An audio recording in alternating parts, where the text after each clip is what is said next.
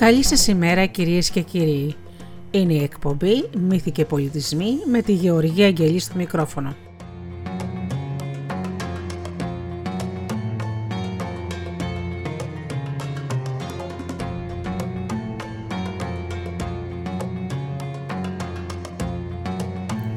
Μυθολογίες από όλο τον κόσμο, λαϊκά παραμύθια από όλο τον κόσμο, ιστορίες σοφίας και μερικές φορές παρουσιάσεις παιδικής λογοτεχνίας.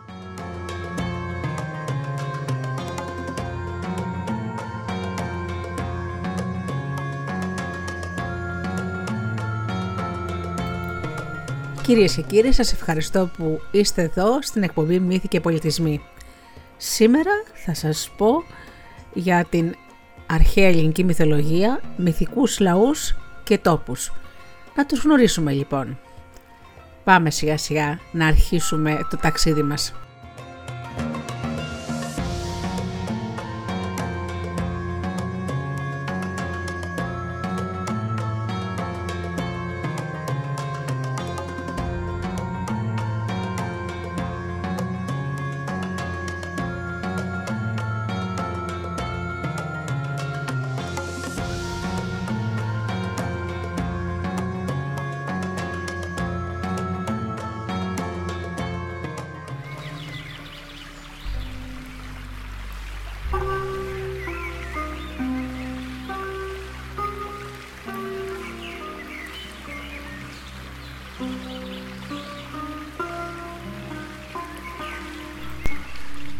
Έχουμε συναντήσει πολλά μυθικά μέρη και λαούς στην αρχαία ελληνική μυθολογία. Σήμερα λοιπόν σκέφτηκα να αναφερθούμε σε μερικά από αυτά. Και ξεκινώ από τα ηλίσια πεδία, τα νησιά των Μακάρων. Στην Οδύσσια ο Μενέλαος μαθαίνει από τον θαλάσσιο γέροντα τον Πρωτέα πως οι θεοί είχαν γι' αυτό να αποφασίσει, μια και ήταν άντρα της Ελένης, αυτό θα πει γαμπρός του Δία, να μην τον αφήσουν να πεθάνει σαν κοινός άνθρωπος στο παλάτι του. Όταν έφτανε η ώρα του, θα τον έστελναν στα ηλίσια παιδεία που τα κυβερνούσε ο Ραδάμανθη και βρισκόταν στα πέρατα της γης. Εκεί οι άνθρωποι, σε όσους είχε δοθεί η χάρη αυτή, περνούσαν μια ζωή ξέγνιαστη, χωρίς ε, αγωνίες, μήτε νεροποντές, μήτε βαρεχημονιές, ούτε χιόνια. Οι απαλές πνοές του ζέφυρου που έφταναν από τον ωκεανό τους δρόσισαν χωρίς να τους παγώνουν μήτε να τους ζεσταίνουν πολύ. Η πίστη για τα ηλίσια παιδεία δεν χωρίζεται από την πίστη για τα νησιά των μακάρων. Αν παραβλέψουμε πως στη μία περίπτωση ο λόγος είναι για κάμπους και στην άλλη για νησιά ή για ένα μόνο νησί. Κατά τα άλλα, οι δύο τόποι φαίνεται πως τη φαντασία των Ελλήνων ταυτιζόταν αφού και των μακάρων τα νησιά τα τοποθετούσαν στα πέρατα της γης κοντά στον ωκεανό να τον να τα χαϊδεύουν οι άβρες και να τα κυβερνάει ο Ραδάμανθης που όπως μαθαίνουμε συμπληρωματικά εκτελούσε τις εντολές του χρόνου. Της παραμονής στα ηλίσια αυτονόητο συμπλήρωμα ήταν η αθανασία που χάριζαν οι θεοί στους αγαπημένους τους ήρωες. Οπωσδήποτε όχι συχνά.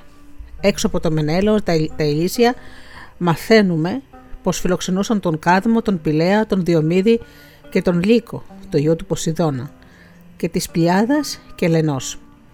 Όσο για την Αχιλέα χρειάστηκε να παρακαλέσει τη Θέτιδα, το Δία, για να χαρεί και ο γιος της την Αθανασία κοντά στον πατέρα του. Θα μνημονευόταν βέβαια και άλλοι μεγάλοι ήρωες στα Ηλίσια, μόνο που οι πηγές μας δεν μπορούν να μας βοηθήσουν να τους ονοματίσουμε. Οι συμπληρωματικές πληροφορίες που έχουμε για τις συνθήκες ζωής που επικρατούσαν στα νησιά των Μακάρων και τα ηλίσια παιδεία δεν κάνουν άλλο παρά να αποστρογγυλώνουν την εικόνα ενός παράδεισου που χαρίζει στους εκλεκτούς ότι δεν μπορούν να χαρούν οι κοινοί θνητοί πάνω στη γη. Και είναι φυσικό στην εικόνα αυτή να προβάλλουν στοιχεία που βρίσκονται και σε άλλους παραδοσιακούς χώρους, στην κατοικία των θεών στον Όλυμπο, στη χώρα των υπερβορε... υπερβορέων και στα λιβάδια όπου ζούσαν μετά τον επίγειο θάνατό τους όσοι είχαν μοιηθεί στα ελευσίνια μυστηρία. Στον βλεγμένο εκείνο τόπο ο ήλιος λάμπει μέρα και νύχτα, χωρίς ποτέ να σκοτεινιάζει. Κάτω από τις ζίδωρες άβρες και την ανέσπερη φεγκοβολή του ήλιου, η γη χαρίζει εδώ τρεις φορές το χρόνο τους καρπούς της. Ολόγερα από την πολιτεία παντού λιβάδια και δάση, από πανύψηλους κέδρου και δέντρα με χρυσούς καρπούς. Τα λουλούδια ξεχύρονται παντού, λαμποκομπώντας και είναι από μάλαμα και σκεπάζουν όχι μόνο τους κάμπους στη στεριά, αλλά και τα νερά και τι λίμνε. Και τα ποτάμια κυλούν χειμώνα καλοκαίρι, ήσυχα, χωρίς να ξεχυλίζουν και να ρημάζουν τις καλλιέργειες, ούτε πάλι να ξεραίνονται. Όσοι βρέθηκαν στον ευσεβών τους τόπους ζουν εν πάση ευδαιμονία, εκτός κακών, αθάνατοι σαν τους θεούς, αν και δίχως την παντοδυναμία τους, περνούν τις ώρες τους χωρίς καμιά βιωτική έννοια. Γυμνάζονται και τρέχουν, τρέχουν πάνω στα άλογά τους, παίζουν πεσούς, συνοδεύουν τα τραγούδια τους με την κιθάρα και φυσικά συμποσιάζουν στεφανωμένοι. Ακόμα κάθονται παρέες παρέες και κουβεντιάζουν πολλές ώρες, μέσα σε μια ατμόσφαιρα που μοσχοβολάει από το θυμίαμα που καίει πάνω στους βωμούς των θεών. Ο λόγος τους είναι είτε για τα περασμένα, είτε για όσα έπραξαν και έπαθαν πάνω στη γη, είτε για τη σημερινή τους ολβιότητα.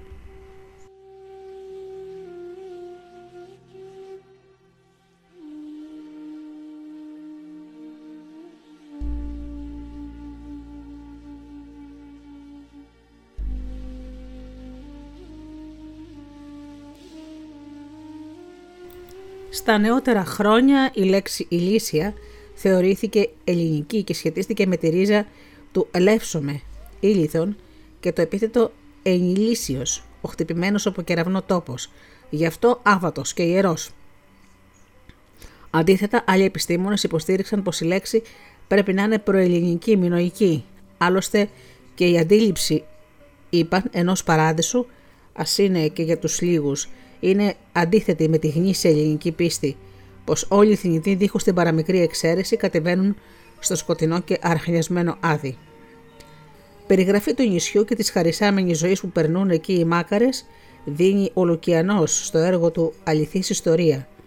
Τα παραδοσιακά στοιχεία του παράδεισου, ξέχνη στη ζωή, ήπιο κλίμα, ανθός παρτικάμπι, έχουν και εδώ κρατηθεί.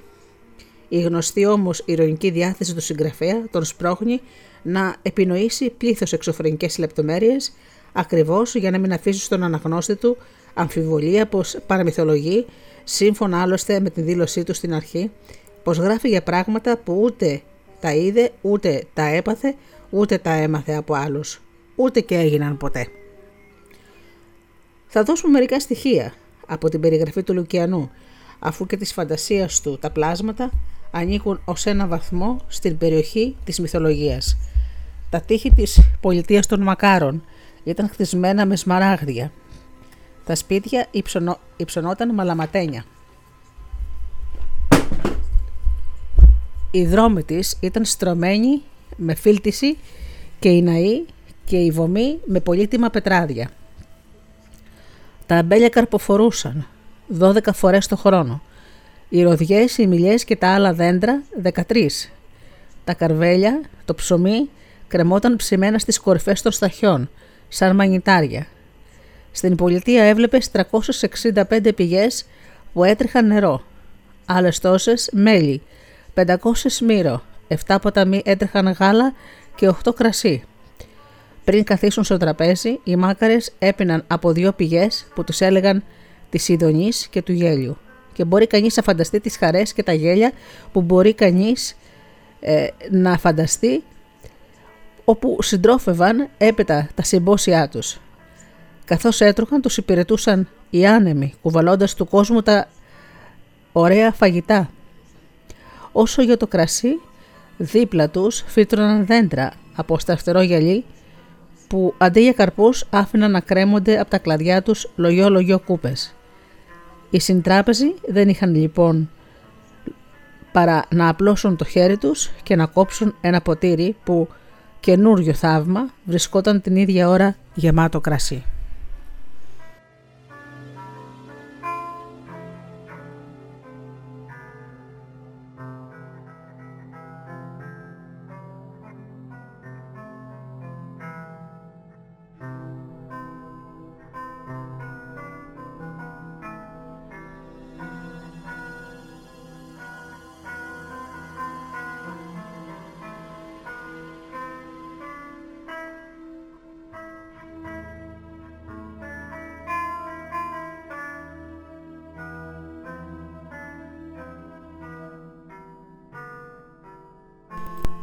Όπως βλέπουμε λοιπόν η έννοια του παράδεισου για τους ανθρώπους που είναι άξιοι και καλύτεροι από τους άλλους που έχουν διακριθεί για την αντριοσύνη τους και τις καλές τους, καλές τους πράξεις υπάρχουν σε όλες τις θρησκείες, ακόμα και στην αρχαία Ελλάδα. Μόνο που η κάθε θρησκεία, το κάθε ε, θρησκευτικό σύστημα πλάθει τον παράδεισό του σύμφωνα με τον πολιτισμό του. Αυτά λοιπόν για τα ηλίσια παιδεία και πάμε στους υπερβόρειους.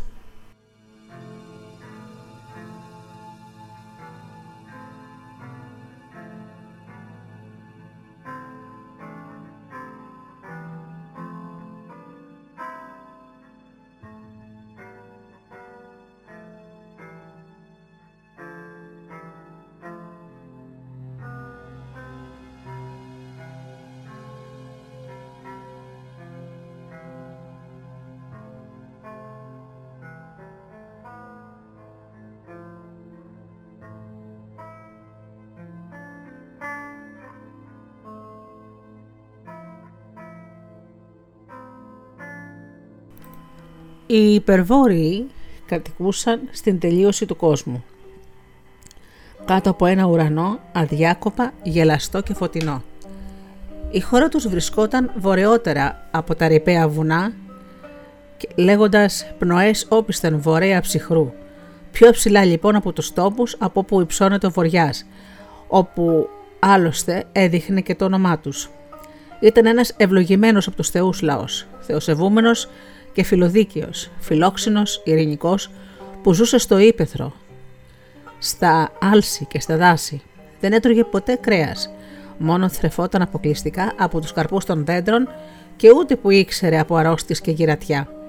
Οι άγριοι και επιθετικοί λαοί που τους έζωναν, οι μονόφθαλμοι αριμασποί, οι Ισιδόνες και άλλοι, τους σέβονταν και έτσι οι υπερβόρειοι ζούσαν μια ζωή χωρίς μόχθους και πολέμους. Τις μέρες τους τις περνούσαν ολόχαροι με γιορτές, χορούς και τραγούδια. Μέσα στους ήχους της λύρας και του αυλού. Όταν έφταναν τα χίλια χρόνια όσοι είχαν όχι τόσο αειδιάσει όσο χορτάσει τον απάνω κόσμο, έδιναν τέλος στη ζωή τους πέφτοντας από ένα ψηλό βράχος στη θάλασσα, στεφανωμένοι και γελαστοί, ύστερα από ένα πλούσιο συμπόσιο. Κανένας θνητός δεν μπόρεσε να βγει και να βρει το δρόμο για τους υπερβόρειους, μόνο για ελάχιστους ήρωες αναφέρεται πως έφτασαν κάποτε στη χώρα τους. Ο Περσέας πρώτα, οδηγημένος από την Αθηνά, όταν πήγαινε να κόψει το κεφάλι της Γοργόνας και ο Ηρακλής με την προστασία της Άρτεμις, τον καιρό που κυνηγούσε την χρυσόκερη ελαφίνα της Κερίνιας. Τότε ήταν που ο ήρωας ζήτησε και πήρε από τους υπερβόρειους την άδεια να μεταφέρει φύτρα από λιόδεντρα στην Ολυμπία για να στολίσει ο Κωτίνος το κεφάλι του νικητή στους αγώνες.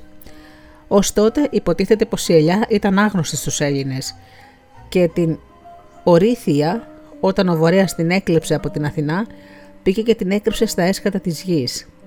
Εκεί που ανοίγουν οι ουρανοί στο φίβο το αρχαίο περιβόλι. Αυτό θα πει στους υπερβόρειους.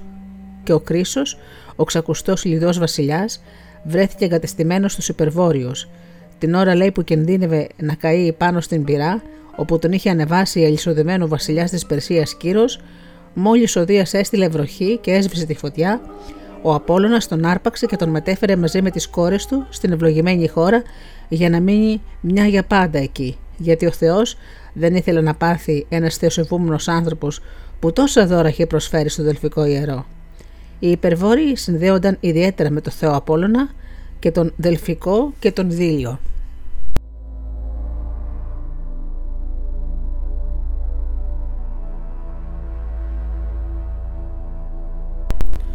Όταν λέει γεννήθηκε ο Απόλλωνας, ο Δίας του στεφάνισε το κεφάλι με χρυσή ταινία. Το έβαλε στο χέρι τη λύρα. Τον ανέβασε σε άρμα που το έστερναν κύκνοι και τον έστειλε να εγκατασταθεί στους Δελφούς για να παρέχει τους χρησμούς του στους θνητούς σύμφωνα με τη δίκαιη βουλή του πατέρα του. Ο Απόλλωνας ωστόσο, από κάποιο λόγο που δεν μας παραδίδεται, άφησε τους κύκνους να πετάξουν στους υπερβόρειους. Στο μεταξύ, οι κάτοικοι των Δελφών άρχισαν με πεάνες και τραγούδια και χορούς γύρω από το ιερό τρίποδα να καλούν να έρθει κοντά τους. Ύστερα από ένα χρόνο ο Θεός, αφού έδωκε όσες δύο εντολέ είχε να δώσει στον αγαπημένο του λαό, έκρινε πως ήταν πια καιρός να υπακούσει την προσταγή του πατέρα του. Ανέβηκε έτσι λοιπόν στο άρμα και πρόσταξε τους κύκνους να τον κουβαλήσουν στους δελφούς. Τον ερχομό του εκεί τον χαιρέτησαν με τραγούδια τα ειδόνια, τα χελιδόνια, ακόμα και τα τζιτζίκια. Ο κυφισό πάλι για να τον τιμήσει φούσκωσε τα κύματά του και χάρισε στην Κασταλία πηγή τα μαντικά της ασημένια νάματα μέσα στον ιερό χώρο. Από τότε κάθε φορά που ο Απόλλωνας λείπει από τους Δελφούς και πιο συγκεκριμένα τους τρεις μήνες του χειμώνα, οι πιστοί του ξέρουν πως αν δεν βρίσκεται από στον Όλυμπο μαζί με τους άλλους αθάνατους περνάει τις μέρες τους στους υπερβόρειους που του θυσιάζουν εκατόμβες από γαϊδούρια. Και είναι μεγάλη η χαρά του Θεού να τα βλέπει την ώρα που τα σέρνουν στο βωμό να πεσματώνουν και να αντιστέκονται στηριγμένα στα πισινά τους πόδια και προβάλλοντας την ηθαφελική τους φύση. Στους υπερβόρειους βρήκε λέει καταφυγή ο Απόλλωνας και όταν σκότωσε τους κύκλοπες και γύρευε να κρύψει την οργή του πατέρα του. Εκεί έκρυψε και το βέλος που έριξε πάνω στους κύκλοπες και που αργότερα έγινε αστέρι στον ουρανό. Τη στενή σχέση του Απόλλωνα με τους υπερβόρειους υπογράμμιζε και ένας ύμνος που αποδιδόταν σε μια γυναίκα από τους δελφούς βιομαντίο των Δελφών το είχαν σε πολλά χρόνια ιδρύσει υπερβόροι μέσα σε άλλους ο Παγασός, ο Αγιέας και ο Λίνας που στάθηκε και ο πρώτος προφήτης του Φίβου. Για την αγάπη του Θεού στους υπερβόρειους μαρτυρεί και η ακόλουθη παράδοση. Μετά τον πρώτο ναό στους Δελφούς που είχε στηθεί με δάφνες από θεσσαλικά τέμπη, ο δεύτερος είχε χτιστεί από κερί και πούπουλα, κύκνων, ο ναός Θέρινος και όταν οι Δελφοί έχτιζαν τον τρίτο ναό από χαλκό, ο Θεός έστειλε τον πτέρενο στους υπερβόρειους. Στα 279 π.Χ. οι Γαλάτες δοκίμασαν να εισβάλλουν στους Δελφούς για να αρπάξουν τους θησαυρούς του Μαντίου. Αποκρούστηκαν όμως από τους Φωκείς και τους Ετωλούς. Αργότερα οι Δελφοί είχαν να λένε όχι μόνο για τον Απόλλωνα που με σεισμούς, αστραπές και βροντές, χιόνια και γκρεμίσματα βράχων ψηλά από τον Παρνασό βοήθησε στην ήττα των βαρβάρων, αλλά και για τους υπερβόρειους τον υπέροχο, τον λαόδικο ή αμάδοκο, που είχαν δράμει από την μακρινή τους χώρα και πολεμήσει μαζί με τον τοπικό δελφικό ήρωα, Φύλακο και τον Πύρο, τον Εοπτόλεμο, το γιο του Αχιλέα. Στη δήλω ιστορούσαν πως σε πολλά χρόνια, σε πολύ παλιά χρόνια, είχαν φτάσει από τη μακρινή χώρα των υπερβόρειων στο νησί τους δύο κοπέλες, η Υπερόχη και η Λαοδίκη, κουβαλώντας ιερές προσφορές. Με τον τρόπο αυτό οι υπερβόροι ξεπλήρωναν ένα τάμα που είχαν κάνει στην Ηλιθία, τη θεά της Γένας. Η Ηλιθία βρισκόταν στην χώρα τους και την είχαν ζητήσει να τρέξει στη δήλο να παρασταθεί στη γέννα της Λιτούς, τον καιρό που η Ήρα από ζήλια δεν την άφηνε να λυτρωθεί. Τις δύο κόρες τις είχαν συνοδέψει για ασφάλεια πέντε άντρες υπερβόροι που αργότερα οι δίλοι τους θυμούσαν με την επωνυμία Περιφερέες.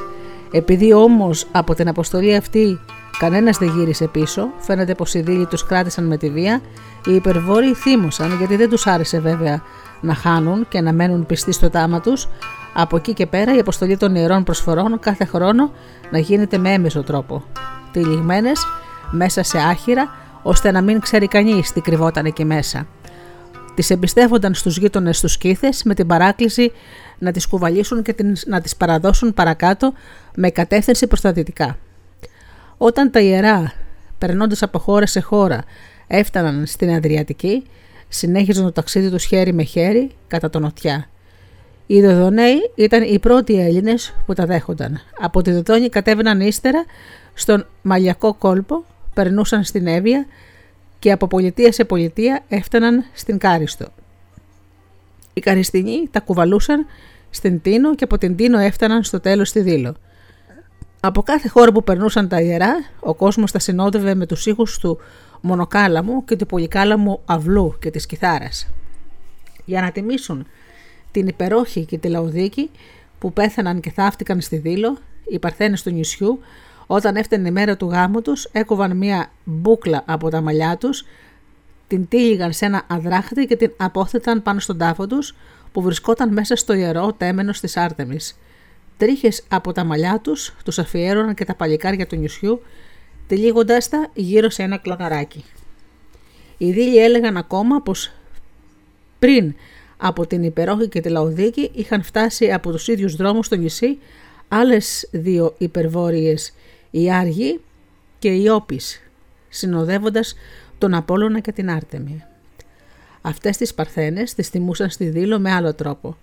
Οι γυναίκες μάζευαν δοσίματα τραγουδώντας ένα ύμνο που τον είχε συνθέσει λέει ο Ολίνας και μνημόνευε τα ονόματά τους και όταν την ώρα της θυσίας τα σφάγια είχαν πια καεί πάνω στο βωμό, σκόρπισαν τις τάχτες τους στον τάφο της Άργης και της Όπης που βρισκόταν και αυτός στο πίσω μέρος του ιερού της Άρτεμις κατά τα ανατολικά. Από τη Δήλο πάρθηκε έπειτα και η συνήθεια στα Αιγιοπελαγίτικα νησιά και στην, και στην Ιωνία να μαζεύουν προσφορές για τις δύο υπερβόρειες και να τις επικαλούνται με το όνομά τους.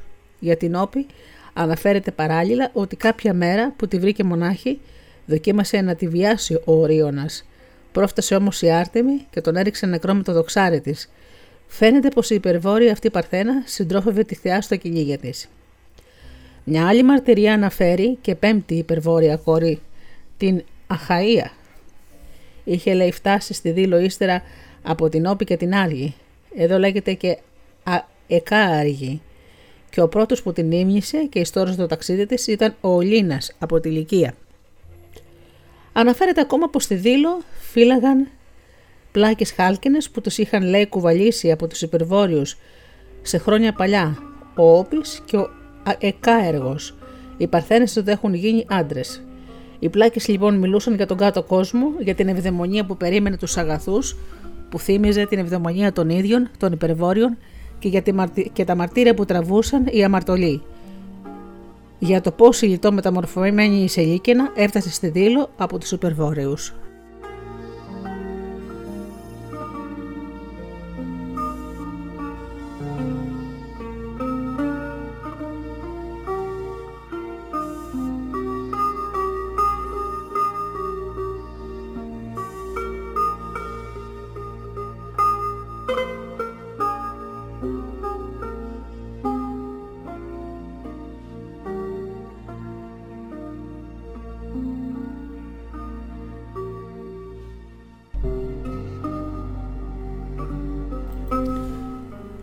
Η χώρα και η ζωή των υπερβόρεων. Οι υπερβόρειοι κατοικούσαν κατά το βοριά, δίπλα στον ωκεανό και κοντά στον ποτιμό Καραμβίκα, στην Ελίξια, ένα νησί πάνω κάτω όσο Σικελία μεγάλο, με εύκρατο κλίμα και πλούσια γη, ώστε να χαρίσεις στους κατοίκους τα κάθε λογής αγαθά της δυο φορές το χρόνο. Αυτό το νησί, στο, το φεγγάρι, φαινόταν να βρίσκεται πολύ κοντά στη γη Ακόμα και με το μάτι μπορούσες να ξεχωρίσεις τους χωματένιους λόφους του.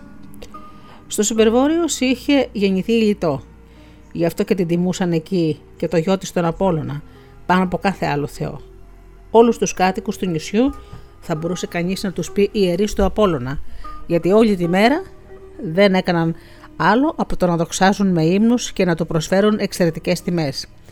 Στο νησί βρισκόταν ένα μεγάλο πανέμορφο τέμενος αφιερωμένο στο Θεό και μέσα του ένας ναός που είχε το σχήμα σφαιρικό και ήταν στολισμένος με πολλά αναθήματα. Ακόμα μια από τις πολιτείες των υπερβόρειων ήταν ιδιαίτερα ιερή στον Απόλλωνα. Οι πιο πολλοί από τους κατοίκους της ήταν κιθαρίστες και βρισκόταν όλη τη μέρα στο ναό του για να δοξολογήσουν με την κιθάρα τους και το τραγούδι τους. Τρεις αδελφοί, έξι πύχες ψηλοί, αποτελούσαν το ιερατείο του Απόλλωνα, γη του Βορέα και της Χιόνης. Κάθε που έφτανε η ώρα της καθιερωμένης χειρουργίας, έβλεπες να κατεβαίνουν από τα ρηπαία βουνά σε ένα σύννεφο αμέτρητη κύκνη και αφού τριγύριζαν τον ναό, σαν να τον εξαγνίσουν με το πέταγμά τους, καθάριζαν στον περίβολό του και άρχισαν να ψάλουν συνοδεύοντας τις ανθρώπινες φωνές και τα καθαρίσματα και τις κιθάρες. Είχαν λοιπόν τη δική τους γλώσσα υπερβόρειοι. Και αυτό έχει αναφερθεί και αλλού. Με τους Έλληνες βρισκόταν σε πολύ φιλικές σχέσεις, ξεχωριστά με τους κατοίκους της Δήλου και της Αθήνας. Ήταν πολύ παλιά η φιλία τους που τους έδινε μετα... μαζί, μεταξύ τους. Ήταν και μερικοί Έλληνες που είχαν ταξιδέψει και βρεθεί στην Ελίξια. Τα πλούσια αναθήματα που είχαν αφιερώσει στο ναό είχαν χαραγμένες πάνω τους ελληνικές επιγραφές και ξεχώριζαν από τα υστερότερα χρόνια. Το ίδιο και ένας υπερβόριος ο Άβαρης είχε φτάσει στην Ελλάδα σε παλιούς χρόνους και είχε ανανεώσει τη συγγένεια και τη φιλία του λαού μαζί με τους θήλιους. Κάθε μεγάλο έννοια αυτό, αυτό θα πει, κάθε 19 χρόνια όταν τα άστρα είχαν συμπληρώσει την περιφορά τους στον ουρανό, ερχόταν ο Θεός να επισκεφτεί τα αγαπημένα του νησιά. Και ήταν τόση η χαρά του για τα ίδια του τα έργα, ώστε όσο κρατούσαν οι τρεις ανοιξιάτικοι μήνες, όλες του οι νύχτες τις περνούσε χορεύοντας και κιθαρίζοντας ακούραστα. Οι υπερβόροι είχαν κληρονομική βασιλεία και κυβερνούσαν οι απόγονοι του Βορέα. Οι Βορεάδες, όπως τους έλεγαν. Τρεις από αυτούς κρατούσαν και την εποπτεία του ιερού περιβολιού και του ναού όπως είδαμε πιο πριν.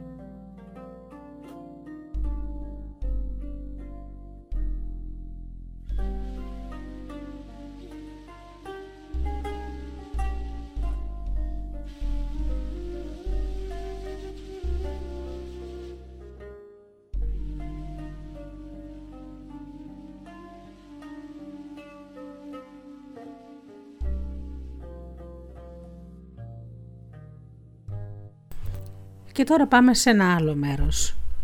Ο Κλίνης από τη Βαβυλώνα και οι ονοσφαγίες. Στη Βαβυλώνα ζούσε κάποιος άρχοντας, ο Κλίνης. Ήταν το όνομά του. Όλοι οι θεοί τον συμπαθούσαν και του είχαν χαρίσει πλούτη πολλά. Ξεχωριστά όμως τον αγαπούσαν ο Απόλλωνας και η Άρτεμη. Γι' αυτό και όταν πήγαιναν στους υπερβόρειους τον έπαιρναν συχνά μαζί τους. Έτσι δόθηκε στον Κλίνη η ευκαιρία να παρακολουθήσει τις ιδιότυπες θυσίες των υπερβόρειων. Όταν όμως γυρισμένος στην πατρίδα του θέλησε να τους μιμηθεί και να προσφέρει και αυτός εκατόμβε από γαϊδούρια στον Απόλλωνα, νομίζοντας πως θα τον ευχαριστούσε, λίγο πριν από την ώρα της θυσίας παρουσιάστηκε ο ίδιος ο Θεός και τον φοβέρισε με θάνατο αν προχωρούσε. Κοίταξε να μου θυσιάσεις ό,τι συνήθιζες έως τώρα, πρόβατα, γίδια και βόδια. Όσο για τα γαϊδούρια, αυτά μου αρέσει να τα βλέπω να θυσιάζονται μόνος στου υπερβόρειου.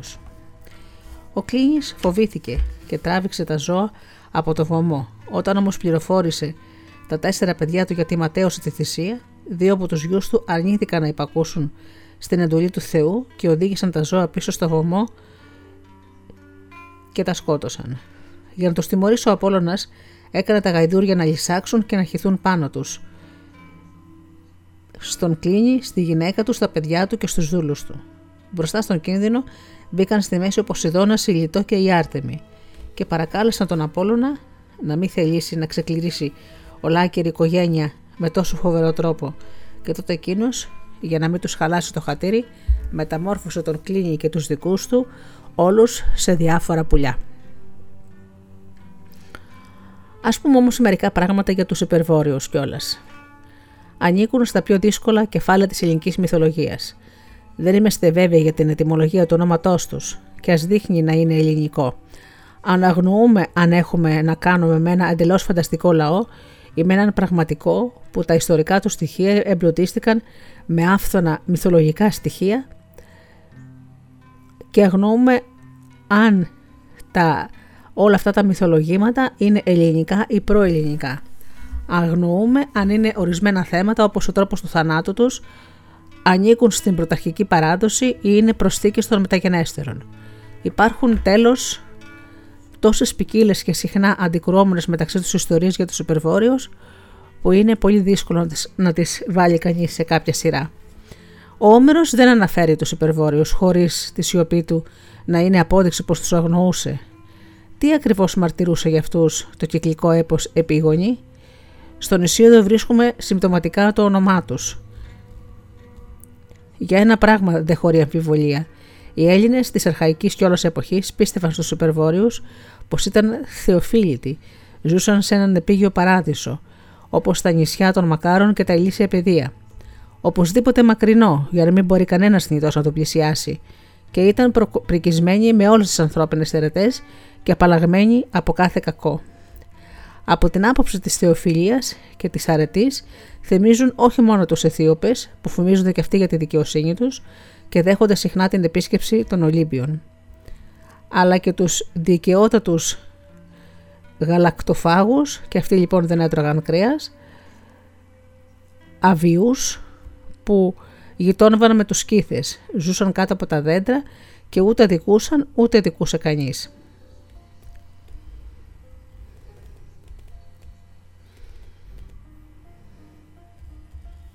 Ένας μεταγενέστερος επικός ποιητής, ο, Φερενί,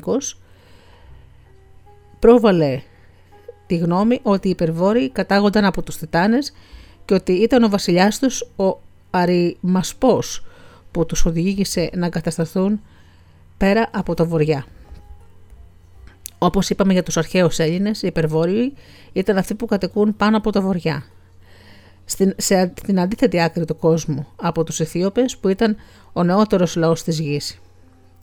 Ωστόσο, ένας από τους αθιδογράφους του 4ου αιώνα π.Χ., ο Φανόντιμος, για να κολακέψει τον εγωισμό των Αθηναίων, υποστήριξε πως οι υπερβόροι είχαν πάρει το όνομά τους από κάποιον Αθηναίο που λεγόταν Υπερβόριος. Άλλοι υποστήριζαν πως ο επώνυμος ήρωας των υπερβόρειων καταγόταν από τη Θεσσαλία, ενώ άλλοι τον ήθελαν εγγονό του Φορονέα.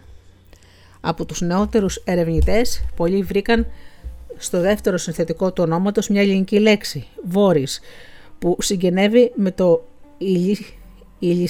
ηλυρικό μπόρα και το σλαβικό γκόρα. Οι υπερβόρειοι λοιπόν ήταν αυτοί που κατοικούσαν πέρα από τα ψηλά βουνά. Αυτό θα πει στον ουρανό. Αντίθετα άλλοι εξακολουθούν να θεωρούν το έτοιμο της λέξης σκοτεινό. Στα ιστορικά χρόνια ήταν φυσικό οι Έλληνες να ζητήσουν να βρουν τη χώρα των υπερβόρειων σε κάποια από τις βόρειες περιοχές της Ευρώπης.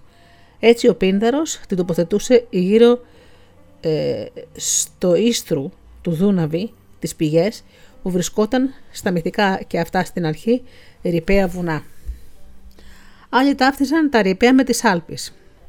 Ο Ποσειδόνιος μάλιστα υποστήριξε πως το όνομα Άλπια Όρη ήταν η παραφορά του Ολίβια Όρη, γιατί τάχα γύρω τους ζούσαν οι Όλβιοι, οι υπερβόρειοι. Η ταύτιση των Ορυπαίων με τις Άλπεις μετατόπισε την έδρα των υπερβόρειων δυτικότερα προς την Κελτική Γαλατεία. Ακόμα και δυτικά πρέπει να τους φαινόταν η παράδοση που έλεγε ότι τα χρυσά μήλα των Εσπερίδων βρισκόταν επί του Άτλαντα. Ο Ηρόδοτος αμφιβάλλει για την ύπαρξή τους, με το επιχείρημα ούτε καν οι γειτονές τους, οι σκήτε δεν τους γνωρίζουν. Και στον Στράβο βρίσκουμε έντονη πολεμική σχετικά με το μεθολογήματα των παλιών. Το πιο φρόνιμο βέβαια είναι ένα μυθικό λαό να μην γυρεύει κανείς να τοποθετήσει στο χάρτη αυτό, δεν εμπόδεται σε μερικούς μάλιστα νεότερους από τη μια να βρουν στα νότια παράλια της Αγγλίας, από την άλλη να ταυτίσουν τα αρεπαία με την οροσυρά Τιέν Σαν στα σύνορα της Κίνας με τη Σοβιετική Ένωση. Σε ένα μυθικό λαό είναι φυσικό να χαρίζεται ο παράδεισος και όσες υλικές ευτυχίες ένας θνητός δεν μπορεί να χαρεί πάνω στη γη και μια ξέγνια στη ζωή. Όλο γιορτές και τραγούδια, καμιά επίπονη σωματική δουλειά, Κανένας πόλεμος, καμία αρρώστια. Και η μακροβιότητα ανήκει στα όνειρα των ανθρώπων. Τα χίλια χρόνια των απεριβόριων θυμίζουν τα 300 που ζει ο Νοργκάγκεστ της Ισλανδικής μυθολογίας και αυτός έχει το δικαίωμα να προκαλέσει το θάνατο όποτε το θελήσει. Μια φράση του Πίνδαρου ούτε αρρώστιες ούτε γυρατιά αγγίζουν την ιερή γενιά δεν αποκλείει την ύπαρξη μιας παραλλαγής που παρουσιάζεται στους υπερβόρειους αγέραστος και αθάνατος. Απ' την άλλη η παραλλαγή του, Ελανι... του Ελάνικου ότι ήταν οι υπερβόρειοι να γίνουν 60 χρονών έξω απειλών, άγονες, αφανίζουν, πρέπει να έχει το νόημα ότι η θανάτιση των γερόντων γινόταν με τη συγκατάθεσή τους για να τους απαλλάξουν από τα δεινά των γερατιών. Οπωσδήποτε γύρω από την παραλλαγή αυτή είναι πιθανό να κρύβεται κάποια αμυδρή ανάμνηση από το έθιμο των πρωτόγονων λαών να σφάζουν και να τρώνε τους γέροντες. Στην τερφική παράδοση άλλη το πρόβλημα μένει η μαρτυρία του Πίνδαρου. Ο Καλίμαχος δεν προσθέτει τίποτα καινούριο, πως οι υπερβόροι θυσίαζαν γαϊδούρια στον Απόλλωνα. Αγνοούμε που και πώς πλάστηκε αυτή η ιστορία την ώρα που δεν αναφέρονται ονοσφαγίες ούτε στους Δελφούς ούτε σε άλλο το λατρείας του Θεού και το ζώο ούτε ιερό στο Θεό είναι ούτε στα βόρεια κλίματα επιχωριάζει. Παράξενη είναι και η αυστηρή απαγόρευση του Απόλλωνα στην ιστορία του κλίνη για θυσίες γαϊδουριών, προσφορά που δέχεται μόνο από τους υπερβόρειους. Δηλιακή παράδοση στη λατρεία της Δήλου μεγάλο ρόλο έπαιζαν τα δύο ζευγάρια των υπερβόρειων Παρθένων, Άργη Ότης, υπερόχη Λαοδίκη. Οι ανασκαφές των Γάλλων αρχαιολόγων στο νησί αποκάλυψαν στην περιοχή του ιερού της Άρτεμις τους δύο χώρους όπου κατά την παράδοση είχαν θαυτεί οι τέσσερις αδελφές.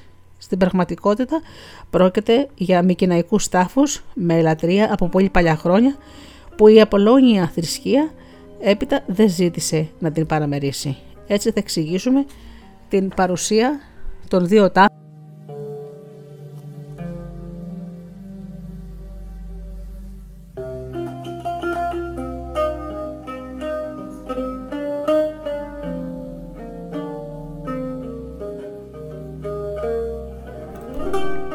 Οι τυλιγμένες σε άχυρα μυστικές προσφορές φαίνεται πως ήταν απαρχές καρπών και μαρτυρούν πως οι Παρθένες ήταν αρχικά αγροτικές θεότητες και συγγένευαν πιο πολύ με την Άρτεμη και την Ηλίθια παρά με τον Απόλλωνα. Γι' αυτό και η συνήθεια των νέων να τους, να τους προσφέρουν από τα μαλλιά τους, οπωσδήποτε δεν ξέρουμε από ποιες μακρινές βόρειες ελληνικές περιοχές έφταναν οι ιερές αυτές προσφορές, ώστε να πλαστεί ο μύθος πως ήταν των απότατων υπερβόρειων δώρα που περνούσαν από χώρα σε χώρα ώσπου να φτάσουν στη Δήλο. Για το μακρινό ταξίδι των προσφορών ο Παυσανίας δίνει εντελώς διαφορετικό δρομολόγιο. Υπερβόροι, αριμασποί, Ισιδώνες, Σκύθες, Συνόπη του Πόντου, Πρασιές, Δήλος. Από τη Συνόπη ήταν πια οι Έλληνες που κουβαλούσαν τα ιερά στις Πρασιές, ένα δήμο της Αττικής στο σημερινό Πόρτο, στο Πόρτο Ράφτη, γνωστό για το αφιερωμένο στον Απόλλωνα ναό του. Και από τις Πρασιές οι Αθηναίοι στη Δήλο. Η παραλλαγή αυτή είναι το δίχως άλλος επίνια των Αθηναίων, που τον καιρό της κυριαρχίας τους πάνω στη Δήλο τον 5ο αιώνα θέλησαν να υπογραμμίσουν τους στενούς δεσμούς που τους ένωναν από τη μια με το γησί του Απόλλωνα, από την άλλη με τους θεοφίλητους υπερβόρειους. Έτσι, ο παλιός δρόμος που ύστερα από τη μια προς τα νοτιοδυτικά κατεύθυνση ως τη Δοδόνη διέσχιζε την κεντρική Ελλάδα ως τον Μαλιακό, αντικαταστάθηκε με αυτόν που προχωρούσε νοτιοανατολικά ως τη Συνόπη, την απικία της Ιωνικής Μιλήτου και από εκεί κατευθείαν στην Αττική. Σχετική είναι και η επίνεια του Φανόδημου που είδαμε πριν, να προβάλλει έναν Αθηναίο για επώνυμο του λαού των υπερβόρειων. Τη διάδια, τη διάδα Όπης Άργη, ο Καλήμαχος, την έχει αντικαταστήσει με την τριάδα Ούπης Λοξό Εκαέργη. Είχαν λέει πατέρα τον Βορέα και ήταν αντίθετα με τη μαρτυρία του Ηρόδοτου οι πρώτες που έφεραν στη δήλω τις προσφορές. Στους συνοταιρισμούς αυτούς ο Καλήμαχος εξάπαντος δεν τους επενόησε μόνος του, πρέπει να δεχτούμε πως στην ίδια τη δήλω είχαν σε νεότερα χρόνια γίνει ορισμένες μεταβολές στο μύθο των υπερβόρειων Παρθένων. Για το μυθικό ποιητή Ολίνα, που τους ύμνους τους τραγουδούσαν οι γυναίκες στη δήλω, πιο πάνω οι δίλοι έλεγαν πως είχε έρθει από τη Λυκία, ενώ οι Δελφοί πίστευαν πως ήταν υπερβόρειος και ο πρώτος μάντης του Θεού στο ιερό των Δελφών. Χώρα και ζωή στο έργο περί υπερβόρειων ο Εκατέος από τα Άρδυρα στον 3ο αιώνα π.Χ. έδωσε τη μορφή ουτοπιστικής μυθιστορίας. Τη συγγραφή την αποτελούσαν περισσότερα βιβλία από τα διεξοδικά όμως αποσπάσματα που μας σώθηκαν από τον Διόδωρο και τον Εμιλιανό αποκτούμε μια γενική ιδέα του περιεχομένου της. Ο Εκατέος δεν ξεφεύγει από τα όρια του παραδομένου μύθου, μόνο που τον διανθίζει με δικά του ευρήματα, όπως οι ονομασίες του νησιού και του ποταμού, Ελιξία και Καράμβικας, η υπερβόρεια γλώσσα, η εξάπηχη ιερής, η πληροφορία πως ο ναός του Απόλλωνα ήταν σφαιροειδής, το σχήματι, δεν λέει κυκλοτερής, πρέπει λοιπόν να τον φανταζόταν σαν μια σφαίρα που ένα μόνο σημείο εφαπτόταν με την επιφάνεια της γης η βεβαίωση για την ύπαρξη του του λαού ως τα χρόνια του κτλ. Οι κύκνοι που κατά τον εκατέο ψάλων μαζί με τους πιστούς σε κάθε γιορτή μέσα στο ναό είναι τα ιερά πουλιά του Θεού. Πετούν κουβαλώντας πάνω τους τον Θεό ή σέρνουν το άρμα του όπως γράφει ο Αλκαίος. Και τη στιγμή που γεννιόταν ο Θεός στη Δήλο, ο κόσμος τους είδε να φέρνουν 7 φορές βόλτα το νησί, τη Δήλο, ψάλλοντας. Οι υπερβόρειοι όπως ο Άβαρης που κατά τον Ακατέο είχε επισκεφτεί την Ελλάδα μας είναι γνωστός από άλλες πηγές.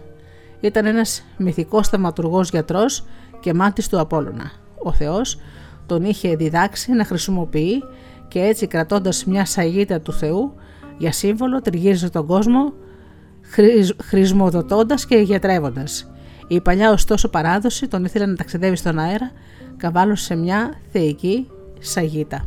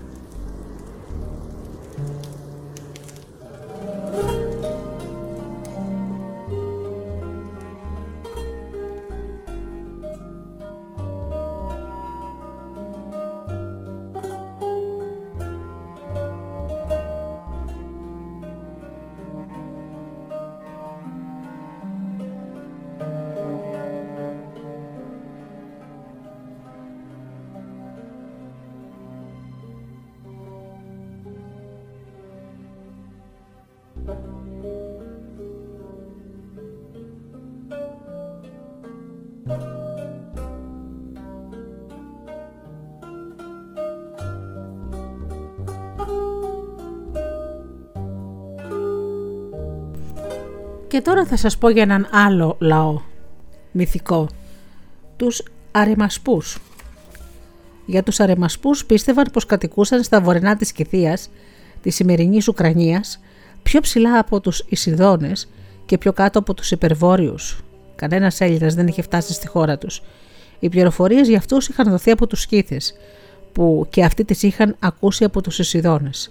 Οι, οι Αρημασποί ήταν λέει σαν τους άλλους ανθρώπους, μόνο που είχαν από γεννησιμιού τους ένα μονομάτι στο μέτωπο, όπως οι Κύκλοπες. Ήταν λαός αντριωμένος και πολεμόχαρος και έτρεφε μεγάλα κοπάδια από άλογα, βόδια και πρόβατα.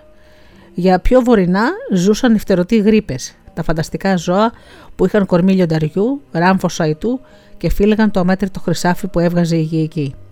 Μαζί τους οι αριμασποί βρισκόταν σε διάκοπο πόλεμο, γιατί κάθε τόσο ανέβαιναν στα άλογά τους, ήταν ξεκουστοί καμπαλάριδε και έκαναν επιδρομές και επιχειρούσαν να τους πάρουν το λογάρι. Δεν τα έβαζαν όμως μόνο με τους χρυσοφύλακες γρήπες, οι άγριοι αριμασποί, αυτοί ήταν που προκάλεσαν και τη μεγάλη μετανάστευση των σκυθών και κατάφεραν και έδιωξαν τους Ισίδωνες από τη χώρα τους. Οι Ισίδωνες με τη σειρά τους τους έδιωξαν από τους Σκύθες και οι Σκύθες τους Κυμέριους.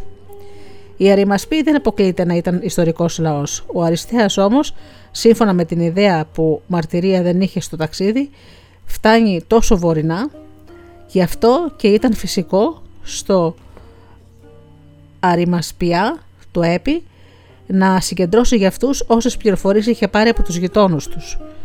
Τι τον εμπόδισε άλλωστε να προσθέσει και από δικού του ορισμένες θαυμάστριες λεπτομέρειες; Οπωσδήποτε το λόγο ότι η αριμασπή ήταν μονόματη φαίνεται πως τον προκάλεσε η παρατεμολογική συσχέτιση του ονόματός τους με τις δύο λέξεις της κηδικής γλώσσας άριμα, ένα και σπου, μάτι.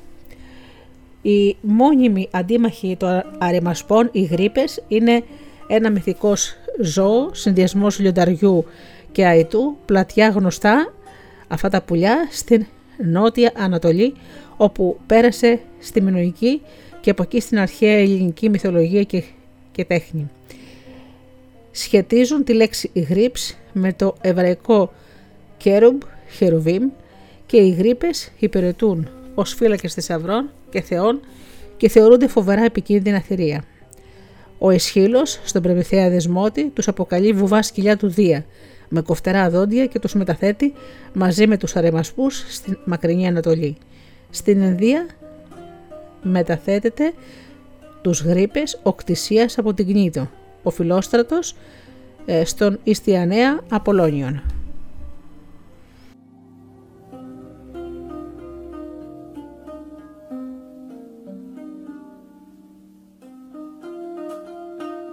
Και βέβαια τώρα θα πούμε για τους γέτους κύκλοπες. Τους ανθρωποφάγους κύκλοπες. Τους κύκλοπες αυτούς σήμερα θα τους λέγαμε δράκους. Γιγαντόκορμοι, τόσοι που θυμίζουν τη δασωμένα, τα δασωμένα ακρόκορφα ενός ψιλοβουνού, με φοβερή δύναμη, όχι και πολύ έξυπνοι, με ένα μόνο στρογγυλό μάτι στο μέτωπο. Γι' αυτό και τους έλεγαν κύκλοπες. Κύκλοψ συν όψ που σημαίνει μάτι. Κατοικούσαν σε μια μακρινή χώρα, αληθινά ευλογημένοι, γιατί δεν είχαν ανάγκη να κουραστούν δουλεύοντας στα χωράφια της και τα μπέλια της, όλα τα άφηναν στα χέρια των Θεών και ούτε φύτευαν, ούτε έσπερναν, ούτε όργωναν. Τα στάχια φύτρωναν με τις βροχές από μόνα τους και τα κλίματα και κλάδευτα που, έδινα, που έμεναν έδιναν κρασί, όσο ήθελες. Η μόνη έγνοια των κυκλόπων ήταν να βόσκουν τα κοπάτια τους, συγγίδια και πρόβατα και να τα τυροκομούν. Ήταν στα αλήθεια ένας λαός άγριος και απολύτιστο, που δεν ήξερε ούτε από νόμους ούτε από δικαιοσύνη. Τα θάρη τους θα είχαν στη δύναμή των χεριών τους, πιστεύοντας πως ούτε οι Θεοί μπορούσαν να τα βάλουν μαζί τους. Δεν τους έδιναν καμιά σημασία, ακόμα και όταν αγανακτούσαν με τις ανομίες τους. Και ανάμεσά τους οι κύκλοπες δεν είχαν πολλές κουβέντες, ούτε καν αποφάσιζαν να μαζευτούν κάθε τόσο για να βουλευτούν για τα κοινά. Ζούσαν μέσα σε σπηλιές πάνω στα βουνά, χωριστά ο καθένας μαζί με τη γυναίκα του και τα παιδιά του, χωρίς να νοιάζεται αν ο άλλος δράκος στην αντικρίνη όφη, κορυφή, ζει ή πέθανε. Όσο για τον ξένο που τυχόν θα έπεφτε στον τόπο τους, αλλή μονό του. Χωρίς πολλά πολλά τον έσβεζαν και τον έτρωγαν. Από φιλόξενα αισθήματα ούτε ιδέα.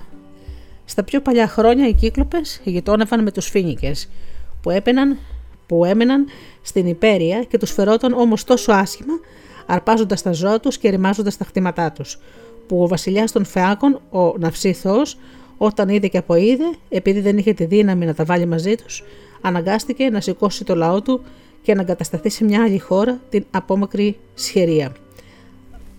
Αντίκρι στην χώρα των Κυκλόπων, τόσο κοντά ώστε να ακούγονται οι φωνές των ανθρώπων,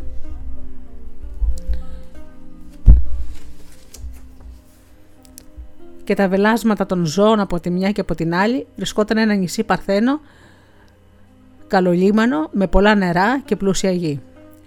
Κρίμα στις ομορφιές και τα πλούτη τους. Στους μακρινούς εκείνους τόπους ψυχή ανθρώπων δεν βρισκόταν. Οι κύκλοπες πάλι ούτε μαραγκού είχαν ανάμεσά τους για να σκαρώσουν καράβια, ούτε ναυτικούς για να μπορέσουν να ταξιδέψουν. Και ας είναι και με σχεδία. Έτσι το νησί έμενε έρημο και καλλιέργητο και ήταν μόνο τα αγριοκάτσικα που πλήθαιναν μέσα σε αυτό το παράδεισο γιατί κανένας δεν ήταν να τα κυνηγήσει. Στην Οδύσσια ένας μόνο κύκλοπα δείχνει να ξεχωρίζει ανάμεσα στους άλλους, με το δικό του όνομα και γενιά, ο Πολύφημος, αυτός που τυφλώθηκε από τον Οδυσσέα. Είναι γιος του Ποσειδώνα και της Θόωσα, της κόρης του Φόρκη. Οι κύκλοπες ήταν η γη της γης και του ουρανού, τρεις όλοι και όλοι, με τα εκφραστικά ονόματα Βρόντης, Στερόπης και Άργης, δηλαδή αυτός που βραντάει, αυτός που αστράφτει και αυτός που λάμπει. Έμοιαζαν σε όλα με θεούς, είχαν όμως ένα μόνο στρογγυλό μάτι στο μέτωπο. Ήταν ξακουστοί οι χαλκιάδες και στη δουλειά τους έδειχναν όχι μόνο δύναμη αλλά και αξιοσύνη μεγάλη. Τους κύκλοπες, ο πατέρας τους τους είχε ρίξει στα τάρταρα. Όμως, όπως είχε κάνει και με τους εκατόχειρες. Ποια από τα παιδιά του δεν εχθρεύονταν ο ουρανός; Κάποτε ήρθε ο καιρός που οι Τιτάνες ελευθέρωσαν τους κύκλοπες και ο χρόνος όμως τους ξανάριξε δεμένους στα έγκατα της γης, όπου τους φύλαγε ένα τέρας, η φοβερή κάμπη, δηλαδή κάμπια. Αργότερο ο Δίας πήρε ε, χρησμό από τη γη πως για να νικήσει τον κρόνο και τους Τιτάνες έπρεπε να σε μαχήσει με τους ουρανιάδες που είχαν κατα, ήταν στα τάρταρα. Έτσι σκότωσε την κάμπη και ανέβασε τους τρεις κύκλοπες πάνω στη γη πάλι.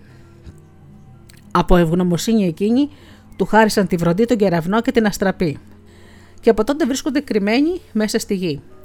Οι ίδιοι έδωσαν στον Πλούτονα την περικεφαλαία που τον έκανε αόρατο και τον Ποσειδώνα του έδωσαν την Τριένα. Με το στροπελέκι στο χέρι μπορεί τώρα ο Δίας να τα βάλει με τους φοβερούς τιτάνες και ύστερα από 10 χρόνων πόλεμο να τους καταπονέσει και να τους γκρεμίσει ελισοδεμένους στα τάρταρα. Από εκεί και πέρα ο Δίας επιβάλλει την κυριαρχία του πάνω σε θεούς και ανθρώπους, κρατώντας στο χέρι τον κεραυνό που τον προμηθεύουν από το εργαστήριο τους οι κύκλοπες. Από το φόβο του μάλιστα, μήπως οι τρεις αδερφοί φτιάξουν και άλλους θεούς ανάλογα όπλα, ο Δίας τους κρατάει δεμένους, ακριβώς όπως σήμερα κρατούν σε αυστηρό περιορισμό ένα ατομικό επιστήμονα, μην τύχει και προδώσει τα, τα μυστικά του ατομικού πολέμου σε άλλα κράτη. Πέρασαν χρόνια πολλά. Κάποτε ο Δίας, θυμωμένος, έριξε στροπελέκι και έκαψε τον Ασκληπιό που ήταν γιατρός περίφημος, τόσο που να αναστάνει πεθαμένου. Και τότε ο Απόλλωνας, ο πατέρας του Ασκληπιού, για να εκδικηθεί το θάνατο του γιού του, μια και δεν μπορούσε να τα βάλει με τον ίδιο το Δία, ξέσπασε πάνω στους κύκλοπες σκοτώνοντάς τους με τα βέλη τους. Για τους κύκλοπες αυτούς έχουμε την πληροφορία πως ήταν έθνος, θρακικό και οι περίφημοι γαστρόχειρες κύκλοπες ήταν χτίστες. Το όνομά τους το χρωστούσαν σε κάποιο βασιλιά κύκλοπα. Τους έλεγαν γαστρόχειρες ή χειρογάστορες και γέμιζαν την κοιλιά τους, δηλαδή δουλεύοντας με τα χέρια, εξορισμένοι από την πατρίδα τους έπειτα από κάποιον άτυχο πόλεμο.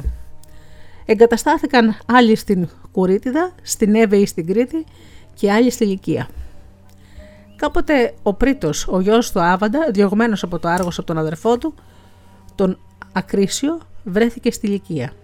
Εκεί παντρεύτηκε την κόρη του βασιλιά Ισβάτη και με τη βοήθεια του πεθερού κατόρθωσε αργότερα να γυρίσει και να καταλάβει την Τύρινθα για να την οχυρώσει. Έστειλε και φώναξε από τη Λυκία 7 Άλλες πηγές λένε για τρει μόνο, τεχνίτες κύκλοπες. Έτσι η Τύρινθα και οι Μικίνες και το Άργος έπειτα απέκτησε τα πελώρια τείχη της που και την παραμικρή πέτρα τους είναι αδύνατο να τις αλέψουν δύο μαζί μουλάρια. Ο λόγος είναι για τα περίφημα κυκλόπια τείχη που κρατούν και σήμερα το όνομά τους από τους μυθικούς χτίστες τους. Αναφέρονται και άλλα έργα των κυκλόπων όπως η πέτρινη κεφαλή της Μέδουσας, στο ιερό του Κηφισού, στο Άργος και σε άλλα.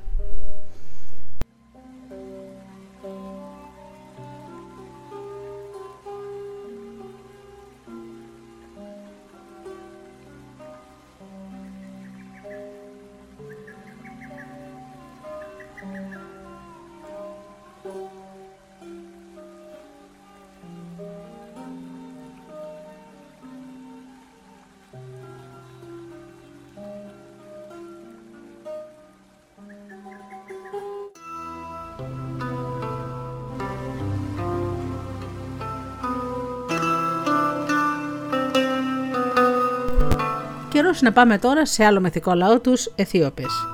Το μυθικό λαό των Αιθιώπων, οι Έλληνες τον φανταζόταν να ζει στην άκρη του κόσμου, ειδικότερα στις νότιο-ανατολικέ εσχατιές της Οικουμένης, κοντά στο μεγάλο ποτάμι του ωκεανού που κυλούσε γύρω από τον δίσκο της γης.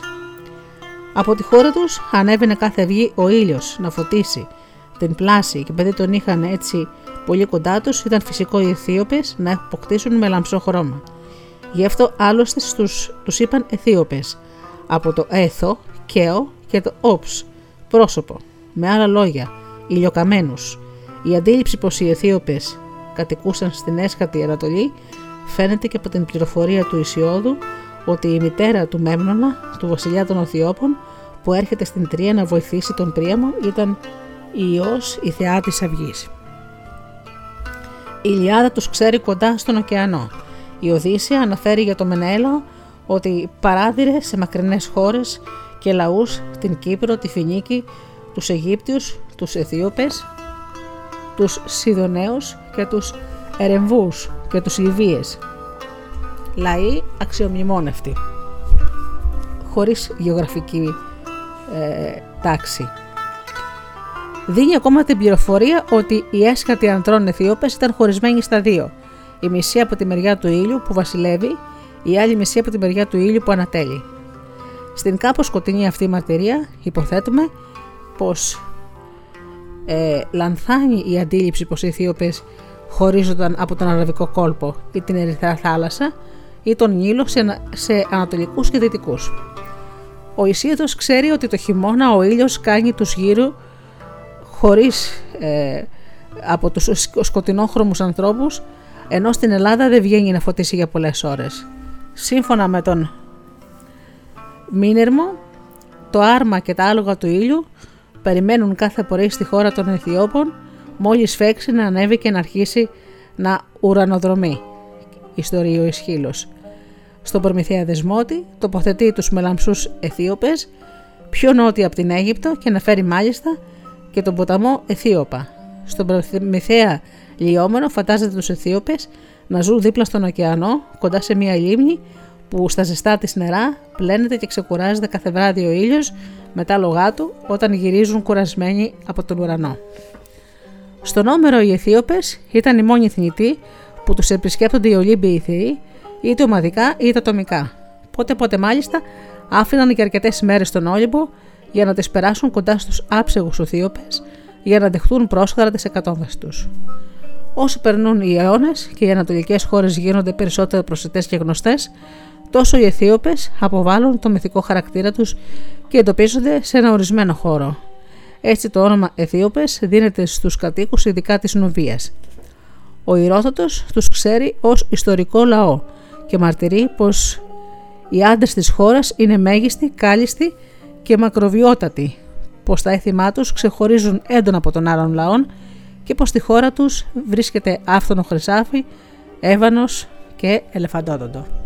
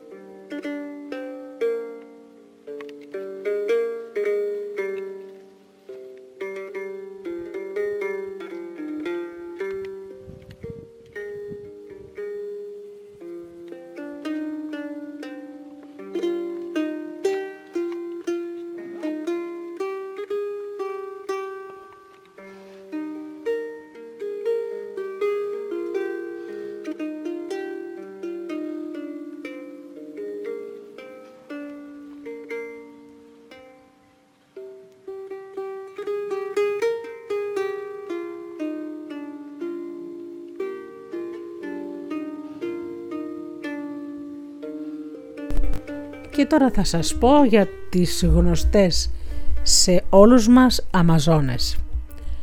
Ο πολεμικός λαός αυτός από γυναίκες ήταν οι Αμαζόνες και ανέμεσά τους ήταν άντρες ή δεν υπήρχαν καθόλου ή αν υπήρχαν είχαν τη θέση που σε άλλους λαούς ήταν για γυναίκες, δηλαδή νοικοκυριό και βοηθητικές εργασίες.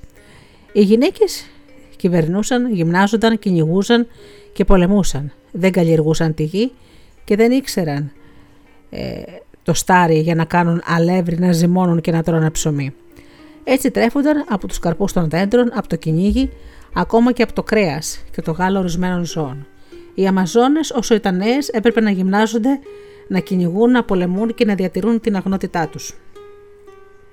Για να πάρουν άντρα και να κάνουν παιδιά, έπρεπε προηγουμένως να διακριθούν στον πόλεμο, σκοτώνοντας η καθεμιά τους τουλάχιστον έναν από τους πολεμιστές του εχθρού.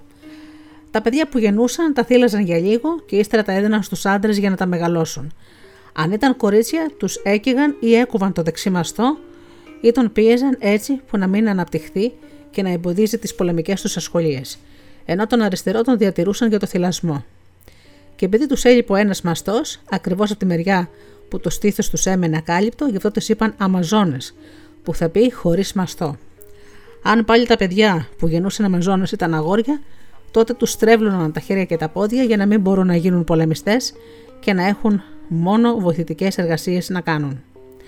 Η χώρα που ζούσαν οι Αμαζόνες ήταν όπως ιστορούσαν πολύ στη Μικρασία, στο βορειοανατολικό τμήμα της, προς τον εύξενο πόντο, και εκεί κρατούσαν τη δική τους όμορφη και έφορη κοιλάδα του ποταμού Θερμότοντα και στις εκβολές του είχαν χτίσει την πρωτεύουσά τους, την πόλη Θεμισκύρα. Εκτός από τη Θεμισκύρα είχαν βέβαια και άλλες πόλεις, όπως οι πιο πολλές Αμαζόνες ζούσαν στην Έπεθρο. Το γένος τους ολόκληρο το αποτελούσαν τρεις μεγάλες φυλές. Γι' αυτό και οι παλιοί μιλούσαν για Αμαζόνες θεσμικήριες, λικάστιες και χαδίσιες. Άλλοι έλεγαν πως η χώρα των Αμαζόνων βρισκόταν δυτικά του εύξηνου πόντου, στην Θράκη και στην Ηλυρία. Άλλοι την έβαζαν στα βόρεια του Ευξήνου, στην Μεότιδα ή ανατολικότερα στον ποταμό Τάναη ή στον Κάφκασο ή ακόμα πιο ανατολικά στην Κασπία. Άλλοι τοποθετούσαν την πατρίδα των Αμαζόνων εντελώς στο μακρινό βορρά, κοντά στους υπερβόρειου και τους γρήπες. Άλλοι επιμένοντας στη μακρασιατική καταγωγή τους, πίστευαν πως οι Αμαζόνες ζούσαν στη Λιδία ή νοτιότερα στη Λυκία, ακόμα και στη Συρία. Τέλος, δεν έλειπαν και εκείνοι που θεωρούσαν πρώτη πατρίδα των Αμαζόνων την Αφρική, την περιοχή της Τριτονίδας λίμνης στη Λιβύη ή ακόμα πιο δυτικά. Από όλους τους θεούς οι Αμαζόνες θυμούσαν περισσότερο την Άρτεμι και τον Άρη. Για τη σχέση τους με την Άρτεμι, η παράδοση έλεγε πως την ακολουθούσαν στα κυνήγια της και τις περιπλανήσεις της, στα βουνά και στα λαγκάρια, και πως πρώτες είχαν καθιερώσει τη λατρεία της στην Έφεσο. Για τη σχέση, της, για τη σχέση τους με τον Άρη, έλεγαν πως αυτός ήταν ο προπάτοράς τους, πιστεύοντας πως οι πρώτες Αμαζόνες ήταν κόρες του από την ένωσή του με την ύμφη Αρμονία. Οι παλιοί μιλούσαν για πόλεμους και μεγάλες πολεμικού, και μεγάλους πολεμικούς αγώνες των Αμαζόνων για επιδρομές στη Φρυγία, στη Σκυθία, ακόμη και στην Ελλάδα, για το πώς υπέταξαν τις γοργόνες και τους κάτοικους της Ατλαντίδας όταν στο Νότο για τις συγκρούσεις τους με τους, ε, ε, για τους, με τους γρήπες, τα μυθικά πουλιά που φύλανε χρυσάφι του κόσμου, στο μακρινό βορρά και τέλος ιστορούσαν πολλά για το πώς οι Αμαζόνες βρέθηκαν αντιμέτωπες με μεγάλους ήρωες σαν τον Βελερεφόντι στη Λυκία, τον Ηρακλή στον, στον Εύξενο Πόντο, το Θησέα μέσα στην Αθήνα, τον Πρίαμο της Τρίας στα νιάτα του, πλάι στους συμμάχους του, τους Φρίγες και αργότερα στο πλευρό του στην Τρία αντιμέτωπος με τον Αχιλέα. Από αυτούς και από άλλους πολέμους, όπως έλεγαν, είχαν κερδίσει τη φήμη τους μεγάλες βασίλισσες των Αμαζόνων σαν την Μυρίνα, την Ιππολίτη, την Αντιόπη και την Πενθυσίλια. Για άλλες επίσης σπουδαίες Αμαζόνες ιστορούσαν πως αυτές είχαν πάρει το όνομά τους όμορφες πολιτείες όπως η Σμύρνη, η Έφεσος, η Κίμη, η Συνόπη, η Μυτιλίνη και πολλές άλλες.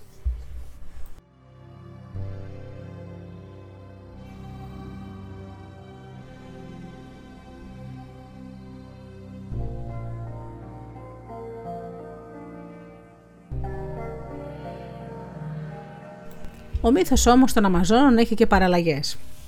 Σε μία από αυτές, σε πάρα πολύ παλιούς καιρούς στην κοιλάδα του ποταμού Θερμότοντα, ζούσε ένας λαός διαφορετικός από τους άλλους. Γιατί και εκεί οι άντρες και οι γυναίκες είχαν ίσα δικαιώματα στην εργασία και στην εξουσία. Ότι σε άλλους λαούς ήταν μόνο για άντρες. Εκεί μπορούσαν να κάνουν και οι γυναίκες. Έτσι οι γυναίκες πήγαιναν στο κυνήγι και στον πόλεμο και έπαιρναν επίσης αξιώματα στο στρατό και στην πολιτεία. Μια φορά κάποια από αυτές τις γυναίκες έφτασε ω τη βασιλική εξουσία και όπως έλεγαν, φάνηκε πολύ ανώτερη σε δύναμη, σε γνώση και σε θέληση. Αυτή η βασίλισσα τότε σύστησε ένα δικό της ε, στρατό μόνο από γυναίκες και τον γύμνασε τόσο καλά που σε λίγο καιρό μπόρεσε με αυτόν να νικήσει τους βάρβαρους γειτονικούς λαούς που ως τότε έκαναν επιδρομές στις ακριτικές περιοχές της χώρας της. Αυτό έφερε μεγάλη φήμη στη Βασίλισσα και έτσι επέβαλε την εξουσία της σε όλους τους γύρω λαούς. Τότε αυτή η Βασίλισσα όρισε με τους δικούς τους νόμους οι γυναίκες μόνο να επιδίδονται στα πολεμικά και οι άντρες να είναι μόνο για τις βοηθητικές εργασίες. Μαζί με τις μεγάλες ικανότητες αυτή η Βασίλισσα είχε και μεγάλη τύχη. Έχτισε την πρωτεύουσά της στη Θέσμυρα, έχτισε το παλάτι της και οι υποτακτικοί της λάτρεψαν σαν κόρη του Άρη. Συνέχισε τους αγώνες της, άπλωσε την κυριαρχία της πέρα από τον εύξονο πόντο, ως τον ποταμό Τάναη και τελείωσε τη ζωή της ηρωικά πέφτοντας σε μία μάχη στο μακρινό βορρά.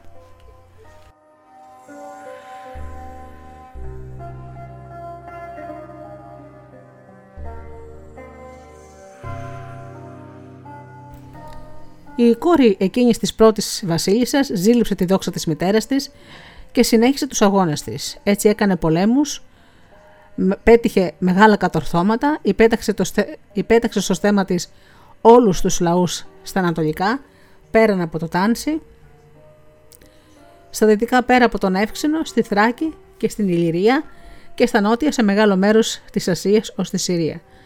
Σαν γύρισε στην πρωτεύουσά της με πλούσια δώρα και λάφυρα, πολλούς θησαυρούς, όρισε μεγάλες τελετές για την Άρτεμη και τον Άρη και τους έχτισε όμορφους ναούς.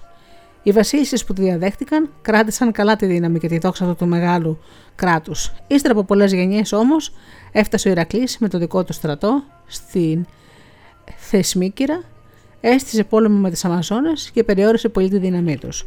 Αργότερα στον Τροϊκό πόλεμο όταν ο Αχιλέας σκότωσε τη βασίλισσα την Πενθυσίλια, η δύναμή τους ξέπεσε ακόμα περισσότερο και στο τέλος ο λαός τους αφανίστηκε. Μια άλλη παραλλαγή λέει ότι η Αφρική είχε Αμαζόνες πριν από κάθε άλλη χώρα. Στην περιοχή της Λιβύης έζησαν πολλές φυλές γυναικών που διακρίθηκαν με την τόλμη τους και την αντοχή τους και πέτυχαν σπουδαία κατορθώματα. Εκεί ήταν από πολύ παλιά και οι Γοργόνες που εναντίον τους κίνησε πόλεμο κάποτε ο Περσέας. Το γένος των Αμαζόνων της Αφρικής αφανίστηκε πολλές γενναίες πριν από τον Τροϊκό πόλεμο.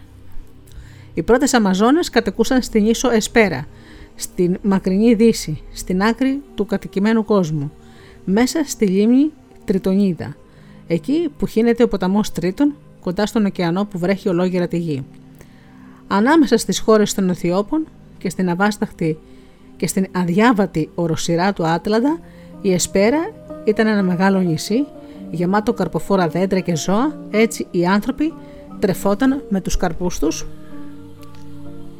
που ήταν στα δέντρα και με το κρέας και το γάλα των ζώων, γιατί ως τότε δεν ήξεραν το στάρι για να κάνουν ψωμί.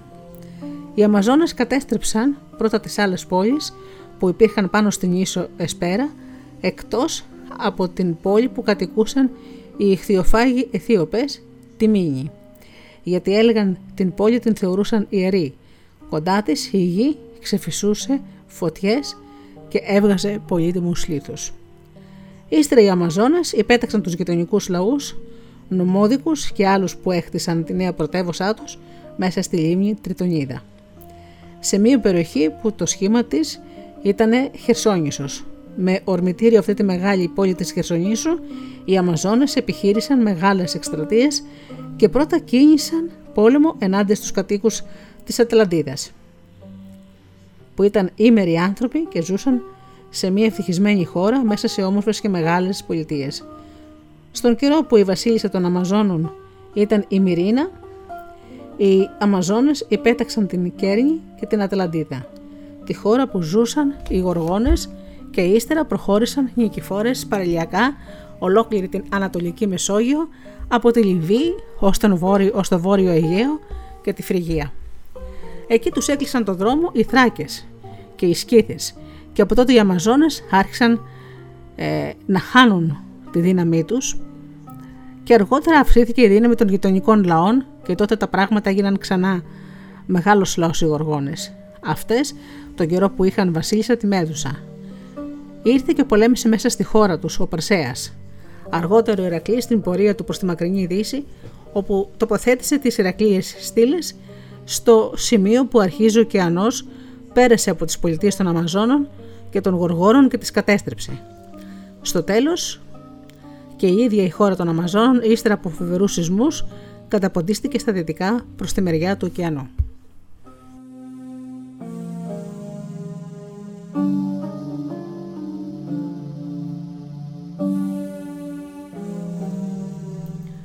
Και τώρα θα σας πω για τη Μυρίνα.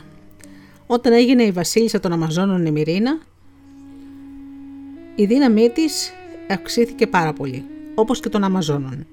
Η Μυρίνα οργάνωσε μια ισχυρή στρατιά από γυναίκες, 30.000 πεζές και 3.000 καβαλάρισες, τους έφτιαξε όπλα τελειότερα, ξύφη και λόγχες και τόξα.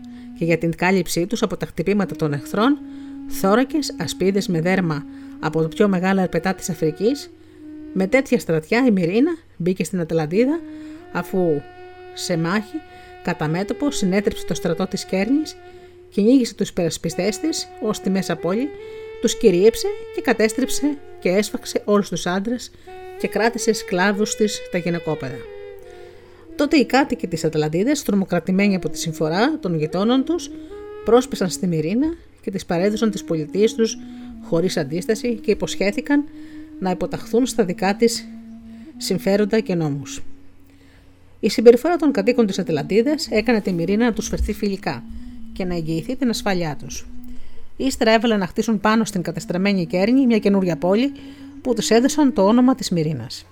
Σε αυτήν την πόλη η Μυρίνα έδωσε δικαίωμα να κατοικήσουν οι εχμάλωτοι κάτοικοι της Ατλαντίδας και πρόσφεραν πολύτιμα δώρα και έκαναν μεγάλες τιμές στη Μυρίνα. Και εκεί για να ευεργετήσει την Ατλαντίδα ανέλαβε να χτυπήσει τις οργόνες που είχαν ε, σύνορα με την Ατλαντίδα και τη ρήμαζαν με τις συχνές επιδρομές τους. Τότε ξέσπασε ένας μεγάλος ε, πόλεμος ανάμεσα σε Αμαζόνες και Γοργόνες. Οι Γοργόνες αν είδαν τις Αμαζόνες μέσα στη χώρα τους πρόφαλαν γενναία αντίσταση οι Αμαζόνες όμως ήταν καλύτερα οργανωμένες. Η Μυρίνα με την περίφημη στρατιά της έκοψε πλήθος γοργόνες και έπιασε εχμάλωτες πάνω από 3.000. Οι υπόλοιπες γοργόνες χώθηκαν στα δάση και τότε η Μυρίνα πρόσταξε να βάλουν φωτιά, να τις κάψουν και να μην μείνουν άλλες γοργόνες.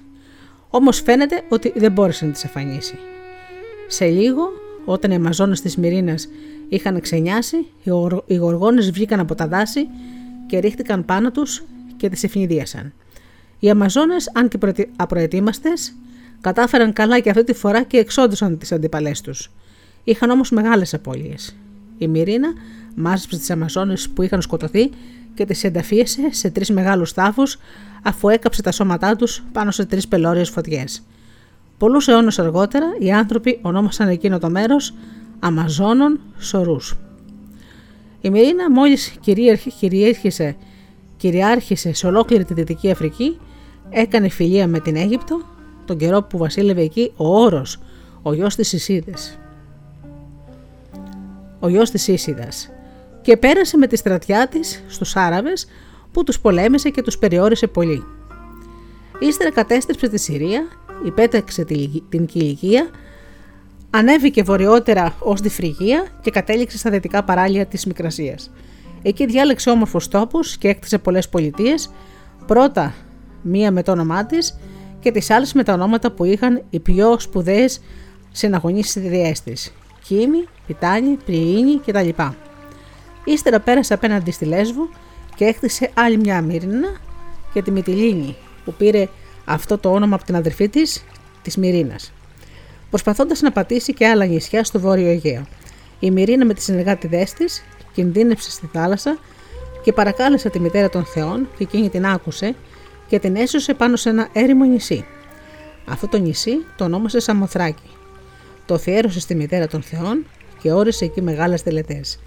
Και η μητέρα των Θεών ευχαριστήθηκε και έστειλε στη Σαμοθράκη τους γιους της, τους κορύβαντες να, να την κατοικήσουν και να δείξουν στους ανθρώπους τα μυστήρια. Εκείνο το καιρό δύο βασιλιάδες που είχαν χάσει τους θρόνους τους, ο Μόψος από τη Θράκη και ο Σίπυλος από τη Φρυγία, κατέβηκαν με τις προσωπικές τους φρουρές στη Μικρασία και χτύπησαν τις Αμαζόνες. Σε μια σφοδρή μάχη η Μύρινα τελείωσε ηρωικά τη ζωή της. Οι Αμαζόνες νικήθηκαν και αποδεκατίστηκαν. Στη συνέχεια έχασαν και άλλες μάχες. Οι Θράκες απλώνονταν συνέχεια και οι Αμαζόνες έχαναν έδαφος. Τέλος ξαναγύρισαν και περιορίστηκαν όσες επέζησαν στην πρώτη πατρίδα τους στη Λιβύη.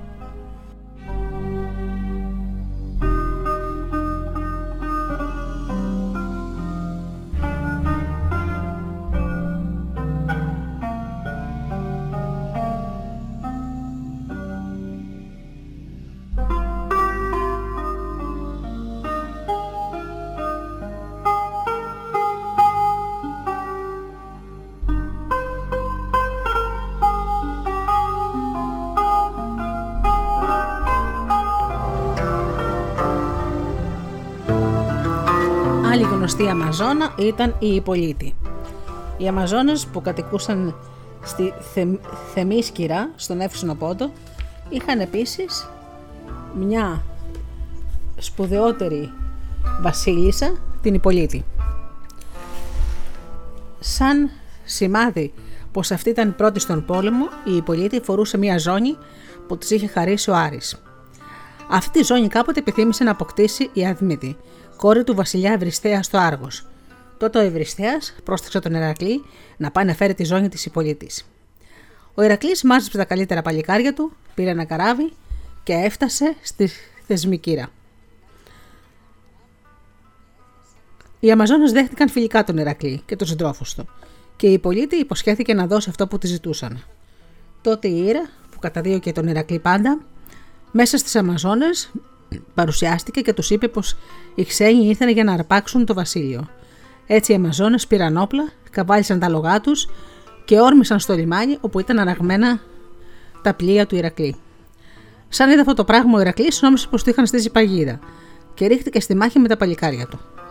Οι Αμαζόνες έχασαν τον πόλεμο και οι πιο πολλές και οι πιο σπουδαίες από αυτές έχασαν τη ζωή τους. Και το κράτος τους έχασε από τότε την παλιά του και μεγάλη του δύναμη και έγκλη. Ο ίδιος ο Ηρακλής σκότωσε την Υπολίτη και της πήρε τη ζώνη. Άλλοι ιστορούσαν πως από την αρχή οι Αμαζόνε είδαν εχθρικά τον ερχομό του Ηρακλή στη χώρα τους και πως έστησαν μάχη μαζί του αμέσως και πως ο Ηρακλής τις αφάνισε εντελώς με το στρατό του και το κράτος τους ε, τους εχμαλώτησε την Υπολίτη και της πήρε τη ζώνη ή πως έπεισε την αδερφή της την Μελανίπη και πως αντάλλαξε τη ζωή της με τη ζώνη της Υπολίτη.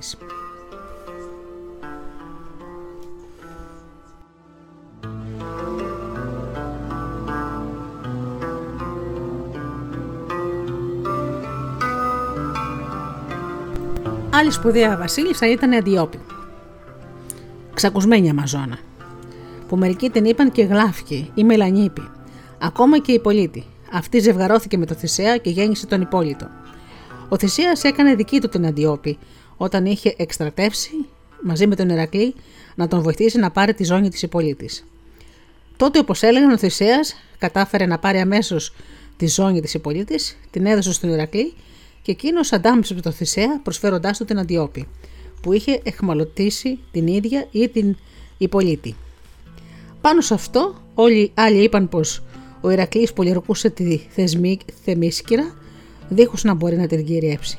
Η Αντιόπη είδε το Θησέα, τον αγάπησε και αποφάσισε να τον βοηθήσει. Προδίδοντας τις δικές της στους εχθρούς της. Άλλοι είπαν πως ο Θησέας έκανε δική του εκστρατεία στη χώρα των Αμαζόνων και πήρε εχμάλωτε την Αντιόπη και άλλοι πως ενώ οι Αμαζόνες του φέρθηκαν φιλικά κατά την επίσκεψή τους στη χώρα τους, στέλνοντάς του την Αντιόπη για να του προσφέρει τα δώρα τους, αυτό την άρπαξε και την έβαλε στο καράβι του και την πήρε μαζί του στην Αθήνα. Όπως και να έγιναν τα πράγματα, όλοι εκείνοι που τα ιστορούσαν συμφωνούσαν σε τούτο, πως οι Αμαζόνες κίνησαν από τον εύξηνο πόντο και κατέβηκαν στην Ελλάδα να τιμήσουν τον Θησέα και πως ο Θησέας τις αντιμετώπισε με τους Αθηναίους πολεμιστές σε παράταξη γύρω στον Άριο Πάγο και τη νίκησε. Εκεί έλεγαν πως έπεσε και η Αντιόπη από το χέρι του Θησέα ή πως πολεμώντας το πλευρό του χτυπήθηκε από άλλη Αμαζόνα. Άλλοι πάλι είπαν πως όταν έκανε το γάμο του με τη Φέντρα, ο Θησέας, η Αντιόπη ταπεινωμένη από την εγκατάλειψη, όρμησε μαζί με άλλες οπλισμένες Αμαζόνες μέσα στο σπίτι που γινόταν ο γάμος, αλλά οι άνθρωποι του Θησέα πρόφτασαν και έκλεισαν τις πόρτες και ύστερα έπεισαν την Αντιόπη και τη σκότωσαν.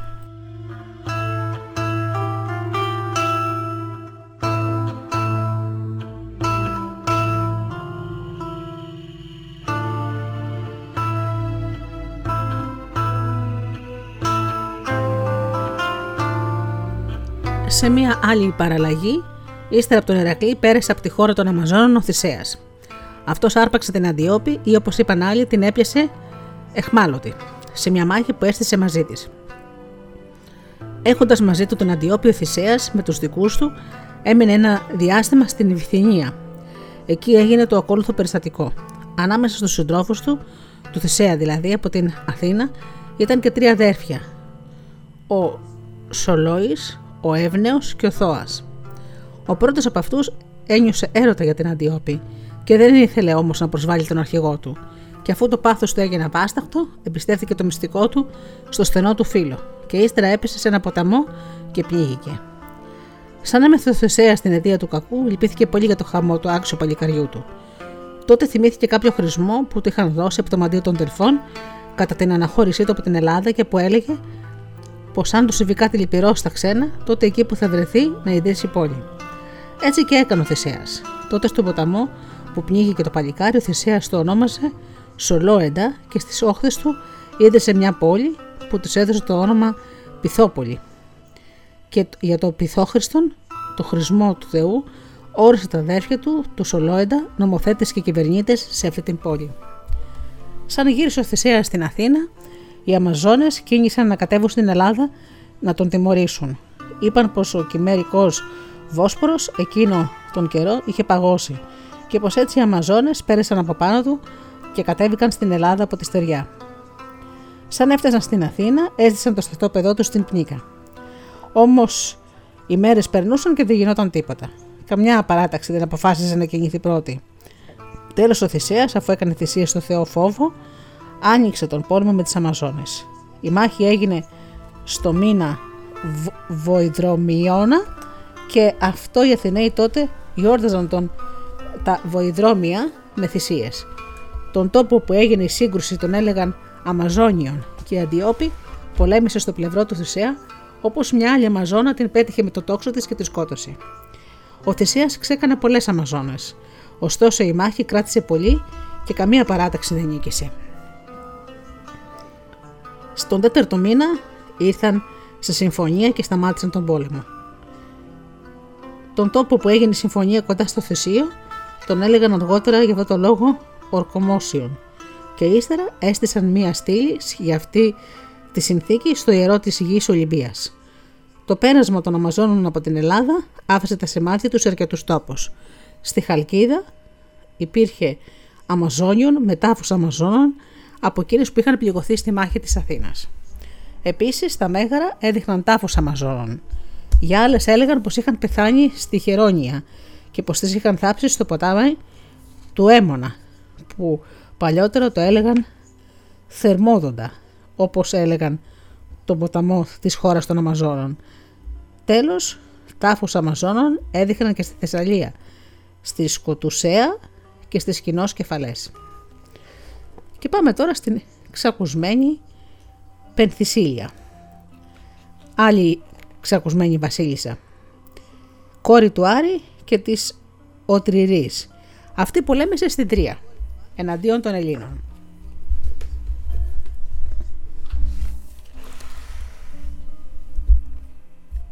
Παλιότερα ο Πρίαμας, ο βασιλιάς της Τρίας, είχε πολεμήσει στο πλευρό των Φρίγων εναντίον των Αμαζόνων και να πώ έγιναν τα πράγματα. Η Πενθυσίλια είχε σκοτώσει αθελάτες την Υπολίτη και ο Πρίαμος ήταν εκείνος που αναδέχτηκε το έργο του καθαρμού το δικού της από το φόνο. Έτσι η Περδισίλια ένιωθε υποχρεωμένη να συμπαρασταθεί στον Πρίαμο και όταν μάλιστα ο Αχηλέα είχε σκοτώσει τον Έκτορα, το μεγαλύτερο υπερασπιστή της Τρίας, οι Τρόες είχαν χάσει πια όλο, το, όλο το θάρρος τους και δεν τολμούσαν να βγουν από το κάστρο τους να αναμετρηθούν με τους πολιορκητές του. Σαν έφτασε η Πενθυσίλια με το στρατό των Αμαζόνων στην Τρία, οι Τρόες ένιωσαν ανακούφιση και ο Πρίαμος την υποδέχτηκε σαν κόρη του. Στο παλάτι στρώθηκε μεγάλο τραπέζι και ο ορχομός της Πενθυσίλιας γιορτάστηκε με μεγαλοπρέπεια που γιόρταζαν τον γυρισμό των βασιλιάδων ύστερα από μεγάλες νίκες. Ο Πρίαμος φόρτωσε την Πενθυσίλια με δώρα πολύτιμα και της έταζε άλλα τόσα αν κατάφερε να περασπιστεί αποτελεσματικά τους Τρόες, και εκείνη υποσχόταν να ξαρματώσει τον Αχηλέα και να κάψει τα καράβια των Ελλήνων. Την άλλη μέρα η Πενθυσίλια σηκώθηκε πρωί, φόρεσε τα άρματά της που της τα είχε χαρίσει ο πατέρας της ο Άρης, το θώρακα και τις χρυσές κνημίδες, το ξύφος με το θικάρι, το αργυρό και ελεφαντόδοντο, φόρεσε την περικεφαλαία της, πήρε στο χέρι το κοντάρι και την ασπίδα σαν μισοφέγγαρο και βγήκε από το παλάτι καλώντας τους Τρόες να τον ακολουθήσουν έξω από το κάστρο τους για να στήσουν μάχη με τους Έλληνες. Και οι Τρόες, σαν την είδαν, θάρεψαν και υπάκουσαν γιατί τους φα... τους τους φάνταξε σαν την Αθηνά.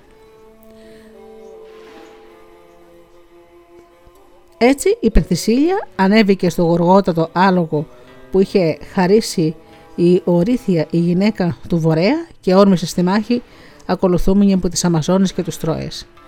Ακόμα και οι Έλληνες θαύμασαν σαν την είδαν. Η μάχη ήταν άγρια, κράτησε πολύ και είχε πλήθος νεκρούς. Η Πενθυσίλια σκότωσε τότε τον Μαχάωνα, τον Μολίωνα, τον Περσίνο, τον Ήλισο, τον Αντίθεο, τον Λέρνο, τον Υπάλμο, τον Εμονίδη, τον Ελσίπιο και άλλους. Από τις αντριωμένες της η Δυρινόη σκότωσε τον Λαόγονο και η Κλονίη τον Μένιπο. Και όταν σε λίγο ο Ποδάρικης χτύπησε θανάσιμα την Κλονίη, η Πενθυσίλια έτριξε και τον σκότωσε και αυτόν. Τότε ο Έας, ο Λοκρός, πέτυχε την άλλη αντριωμένη της Πενθυσίλιας, τη Δυρινόη. Ύστερα ο Ιδωμενέας σκότωσε τη Βρέμουσα και ο Μιλιώνης την Ευάντρη και την Θερμοδόσα. Ο Διομήδης πήρε τα κεφάλια της Αλκιβίας και της Διραμάχιας. Οι Έλληνες και οι Τρόες, Αμαζόνες πλήθος, είχαν αφήσει τη στερνή πνοή τους στο χώμα και η μάχη δεν έλεγε να πάρει τέλος. Οι Τροαδίτες ψηλά από το κάστρο του ζήλευαν βλέποντας τις Αμαζόνες που πολεμούσαν σαν άντρες και θαύμαζαν την Περιθυσίλια που ήταν ακατάβλητη σαν Λέαινα και ήθελαν και αυτές να τρέξουν στην πεδιάδα για να πολεμήσουν στο πλευρό των ανδρών τους που κινδύνευαν. Και θα το είχαν κάνει αν δεν τις εμπόδισε η Θεανό, η σοφή αρχιέρεια που ήξερε πως οι γυναίκες των τρών δεν ήταν έτοιμες για πόλεμο. Τρεις μέρες η Πενθυσίλια έκοβε τους εχθρούς της Τρίας και οι Θεοί κρατούσαν μακριά από τη μάχη τον Έαντα, τον Τελαμόνιο και τον Αχηλέα. Αυτοί σηκώθηκαν όταν πια η Πενθυσίλια πλησίαζε τα ελληνικά καράβια. Τότε ο Αία όρμησε κατά τους Τρόες και ο Αχηλέα κατά τις Αμαζόνες. Σε λίγο πρώτος σόργεσε στη γη τα παλικάρια των τρών και ο δεύτερος τις αντριωμένες της Πενθυσίλιας. Τότε έπεσαν από τα χέρια του του Αχιλέα η, η Αντάντρη, η Πολεμούσα, η Αντιβρώτη, η Υποθόη και η Αρμοθόη. Και τότε η Πενθυσίλια όρμησε σαν τίγρης πάνω στον Αχιλέα. Ο Αία πρόσεξε την κίνησή της, όμως δεν ανησυχούσε, αφού ήξερε πως η αναμέτρηση θα ήταν ε, σαν του Αϊτού με την περιστέρα. Ο Αχιλέα σημάντεψε και έριξε το κοντάρι του και την πέτυχε πάνω από το δεξιό μαστό. Όμως η Πενθυσίλια και χτυπημένη έστειλε το πελέκι της απειλητική. Τότε ο Αχιλέας με την πιο μεγάλη ορμή διαπέρασε το ξύφος του, το άλογο της Πενθυσίλιας μαζί με την καβαλάρισά του. Έτσι έγινε νεκρή η βασίλισσα των Αμαζόνων και τότε τρόμος κυρίεψε τους Τρόες. Υποχώρησαν και έτρεξαν να κλείσουν το κάστρο τους και θάμπωσαν οι Έλληνες σαν είδαν την Πενθυσίλια στο χώμα. Στο πρόσωπο της νεκρής ήταν να απλώνεται όλη η ομορφιά της Παρθένας. Τους φάνηκε σαν να κεμόταν η Άρτεμις που κουράστηκε να κυνηγάει λιοντάρια.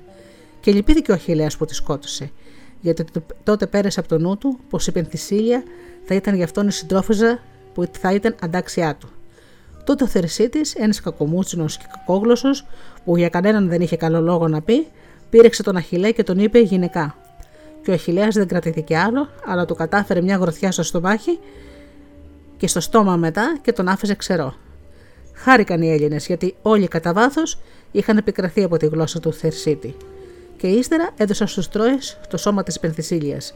Και εκείνοι άναψαν μια μεγάλη φωτιά και το έβαλαν πάνω με όλα τα δώρα της Πενθυσίλιας και σαν κάηκε έσβησαν με φωτιά, τη φωτιά με κρασί και περισυνέλεξαν τα οστά της.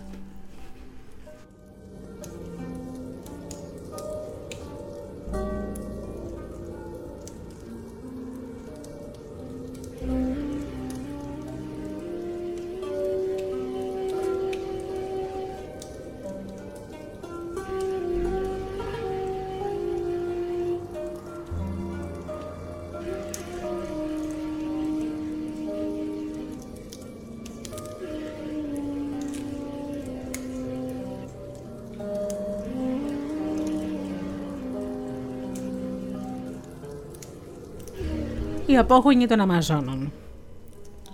Σαν νίκησαν οι Έλληνες τις Αμαζόνες μέσα στη χώρα τις φόρτωσαν σε τρία καράβια από αυτές που έπιασαν και τις πήραν μαζί τους. Στο ταξίδι οι Αμαζόνες ξεσηκώθηκαν και έσφαξαν τους άντρες. Δεν ήξεραν όμως από καράβια και αφέθηκαν στα κύματα που τους και τους ανέμους. Έτσι βρέθηκαν στη μεότητα, στους κρυμνούς, στη γη των σκηθών. Εκεί άφησαν τα καράβια και έψαξαν να βρουν τόπο κατοικημένο. Η τύχη της έφερε σε ένα υποφο... υποφορβείο. Άρπαξαν τα άλογα και άρχισαν να ληστεύουν την γύρω περιοχή. Οι σκήθες απορούσαν και δεν ήξεραν με ποιους έχουν να κάνουν. Τις κυνήγησαν και όταν σε κάποια σύγκρουση έπισαν μερικές εχμάλωτες, είδαν πως ήταν γυναίκες. Ύστερα από αυτό οι σκήθες αποφάσισαν να μην τις πολεμούν, αλλά να στείλουν ομάδες από νεαρούς που τις παρακολουθούν, να στρατοπεδεύουν πάντα κοντά τους και να προσπαθούν να κερδίσουν την εμπιστοσύνη τους. Και έτσι και έγινε. Σε λίγο καιρό, αφού οι Αμαζόνες βεβαιώθηκαν πως οι νεαροί δεν είχαν εχθρικές διαθέσεις απέναντί τους, ξεθάρεψαν, χαλάρωσαν την επιφυλακή και μια και άρχισαν να συναναστρέφονται τους νεαρούς, γίναν όλοι ζευγάρια. Οι νέοι ζήτησαν από τις κοπέλες να γίνουν οι γυναίκες τους και να τους ακολουθήσουν στον τόπο τους, όπου έμεναν μαζί με τους δικούς τους. Τότε οι Αμαζόνες εξήγησαν στους σκήθες πως αυτές ήταν μαθημένες αλλιώς και δεν μπορούσαν να ζήσουν κοντά στις οικογένειες των αντρών τους σαν γυναίκες σκηθών, έτσι αποφάσισαν και πέρασαν όλοι μαζί τον Τανό ποταμό, βάδισαν τρεις μέρες ανατολικά από αυτόν και βόρεια από τη λίμνη Μεότιδα και σαν βρήκαν τόπο κατάλληλο εγκαταστάθηκαν εκεί. Έτσι από τις Αμαζόνες και τους σκήθες βγήκε ένας λαός οι σαυρομάτες. Σε αυτούς άντρες και γυναίκες ζούσαν με τον ίδιο τρόπο και έκαναν ακριβώς τα ίδια έργα.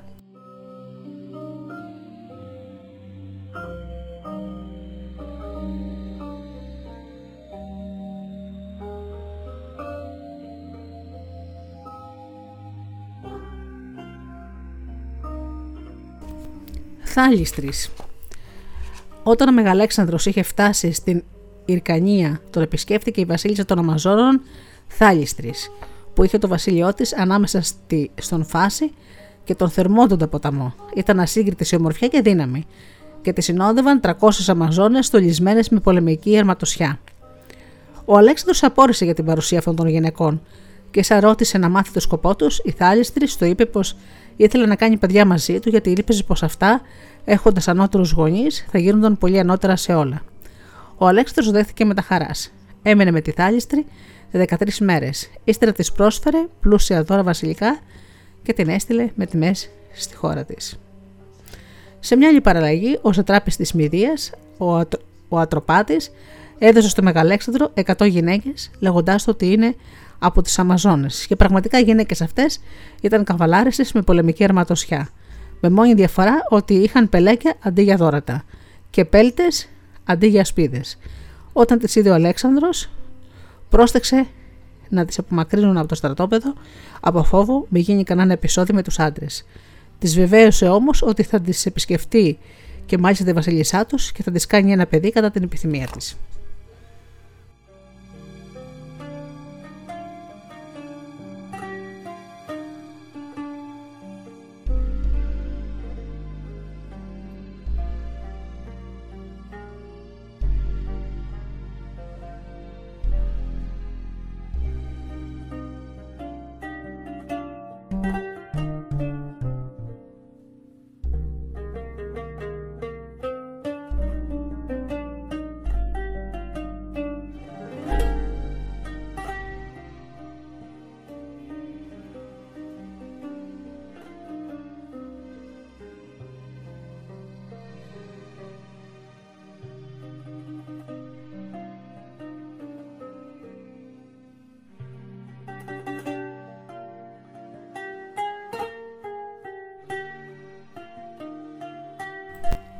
Τώρα θα σας πάω σε ένα άλλο μεθικό μέρος, τις συμπληγάδες.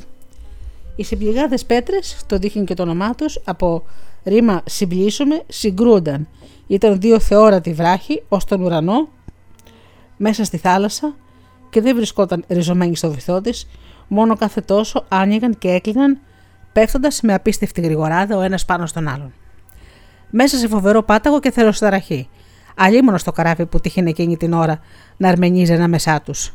Και από σίδερα να ήταν, οι βράχοι κλείνοντας το έκαναν χίλια κομμάτια σαν καριδότσοφλο.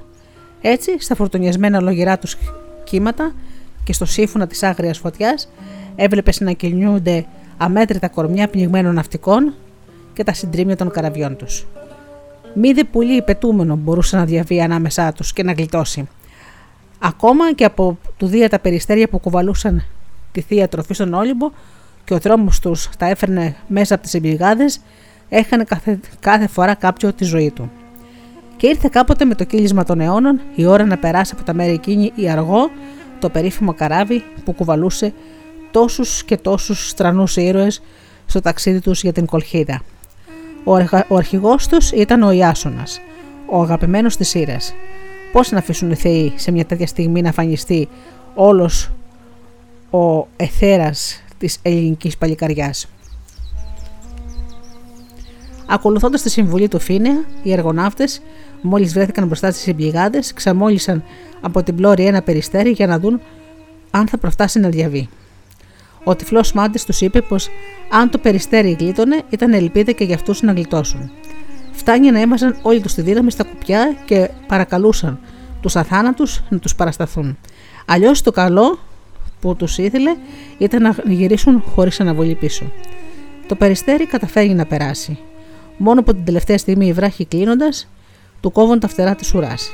Έτσι, οι αργοναύτες, μόλις οι βράχοι ξανανοίγουν, αποτελμούν να διαβούν Πάλι όμως είναι ζήτημα αν θα γλίτωναν. Αν η Αθηνά, καταβασμένη από τον Όλυμπο την ώρα εκείνη που οι βράχοι πήγαιναν να ξανασμίξουν, να ξανασμίξουν δεν ανακρατούσε με το αριστερό της χέρι τον έναν και με το δεξί της χέρι έδωσε μια γερή προξιά στην αργό. Να βρεθεί έτσι με ένα πίδημα στο αντικρινό άνοιγμα. Από αυτή τη δοκιμασία το μόνο που έπαθε το καράβι των αργών αυτών ήταν να χάσει και αυτό την ουρά του. Αυτό θα πει το κοράκι της πρίμιης του που θα πρόφτασε να ξεφύγει από τα δόντια των βράχων.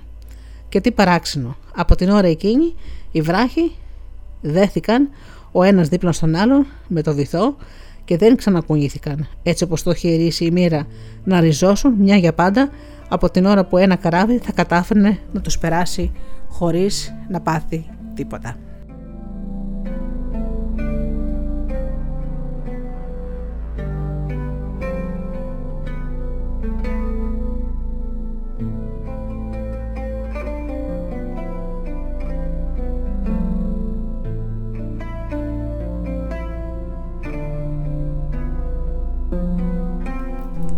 Άλλο μυθικό μέρος είναι οι πλακτές πέτρες.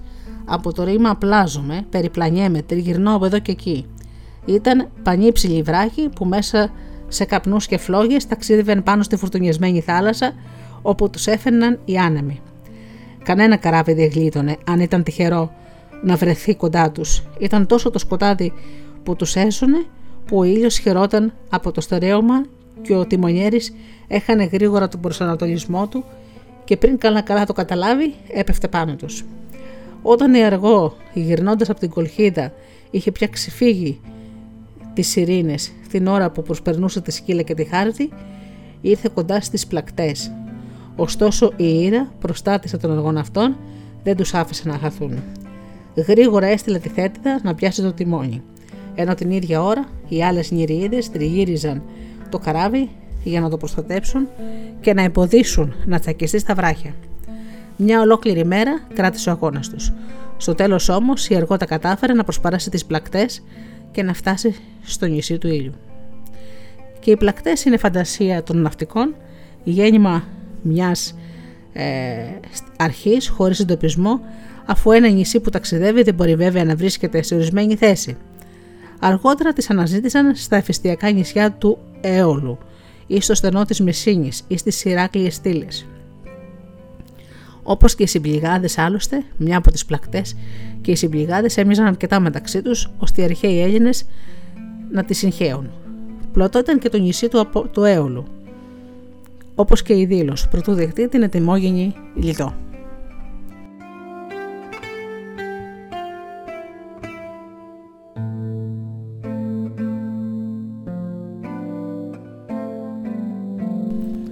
Ας πούμε και μερικούς μυθικούς λαούς.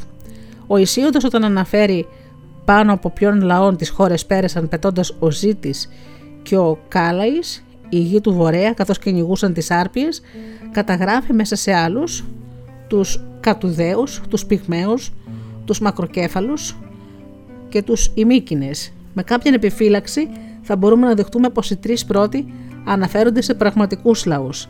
Οι Κατουδαίοι, αυτοί που ζουν κάτω από την επιφάνεια της γης, σε τρογλωδίτες. Οι Πυγμαίοι, αυτοί που έχουν μια γροθιά ανάστημα, που τους ξέρει και ο Όμερος, σε νανόφοβα αφρικανικά φύλλα και οι μακροκέφαλοι σε υπερβολικά δοχικέφαλους ανθρώπους. Ωστόσο με τους ημίκινες, αυτούς που έχουν κορμί ανθρώπου και κεφάλι σκύλου και δεν μιλούν μόνο γαυγίζουν, παρόλο που καταλαβαίνουν τόσο τους λένε οι γείτονες, δεν υπάρχει αμφιβολία πως βρισκόμαστε στην περιοχή του φανταστικού. Το ίδιο φανταστική είναι και του Αλκμάνα οι στεγανόποδες που τα δάχτυλα των ποδιών τους ενώνονται με μια μεμβράνη όπως των πουλιών, του εσχύλου οι κοινοκέφαλοι και οι στερνόφθαλμοι που έχουν τα μάτια στο στήθος και του εκατοπτέου και του αριστοφάνη οι σκιάποδες με τόσο φαρτιές πατούσες ώστε όταν κάθονταν τα μεσημέρια στην Ήπεθρο να τις βάζουν αντίλιο. Στην Ινδία βρίσκεται τόσο μακριά από την Ελλάδα, ήταν φυσικό να τοποθετούν συχνά τους απίθανους αυτούς λαούς είχαν εντοπιστεί στο γεωγραφικό έργο τους Σκύλακα έξω από τους σκιάποδες, τους μακροκέφαλους και τους μονόφαλμους. Οι ενστίκτονες που γεννούν ένα μόνο παιδί και οι οτολίκνοι, αυτοί που είχαν αυτιά όσο μια κούνια μεγάλα. Αργότερα τον 3ο αιώνα π.Χ. ο Μεγασθένης και ο Δήμαχος ανακαλύπτουν την Ινδία, τους τρισπίθαμους και τους τε, τετρασπίθυμους, τους οκίποδες, γοργοπόδαρους, τους άρινες ή αμύκτηρες, που είχαν ρουθούνια παρά μόνο δύο ανοίγματα, δεν είχαν ρουθούνια παρά είχαν δύο ανοίγματα πάνω από το στόμα τους. Άστομους που τρέφονταν μόνο από την κλίση των ψητών, από το άρωμα των καρπών και των λουλουδιών, τους μονόματους που είχαν ένα μάτι και αυτιά σκύλου. Τους ενοτοκίτες που τα αυτιά τους ήταν τόσο μεγάλα ώστε όταν περπατούσαν, σέρνονταν στο χώμα και τα χρησιμοποιούσαν σαν πάπλωμα όταν πλάγιαζαν και τους οπισθοδάχτυλους που είχαν δάχτυλα των ποδιών στις στέρνες και μπροστά. Στο δεύτερο αιώνα ο Απολόδερος στο έργο του για το νέο κατάλογο του Β της Ιλιάδος χαρακτηρίζει μέσα σε άλλα τερατολογίες τους ημαντόποδες, τους ημαντοσκελείς, τους καλαμοπόδαρους, τους μονόκητες, ό,τι ενστίκτονες και τους αγελαστούντες που δεν γελούσαν και δεν ήξεραν να γελούν. Όλοι αυτοί οι λαοί έχουν πάρει το όνομά τους από τις θαυμαστές ιδιότητές τους. Εκείνο που δεν ξέρουμε είναι πόσοι από αυτούς ανήκουν στα παραμύθια και γενικότερα στη γνήσια ελληνική λαϊκή παράδοση και πόσοι είναι στιγμίες ε, των ποιητών και γεωγραφών επίνοιες που δεν ξεκίνησαν από το λαό και που πέρασαν ε, ποτέ στο δικό τους παραστατικό κόσμο και δεν αποκλείεται μερικές να ανήκουν σε άλλους λαούς τη μυθολογία. Για τους κένταυρους γίνεται λόγος σε άλλα μέρη της μυθολογίας, γιατί η ζωή και η δράση τους είναι δεμένη με τοπικές παραδόσεις.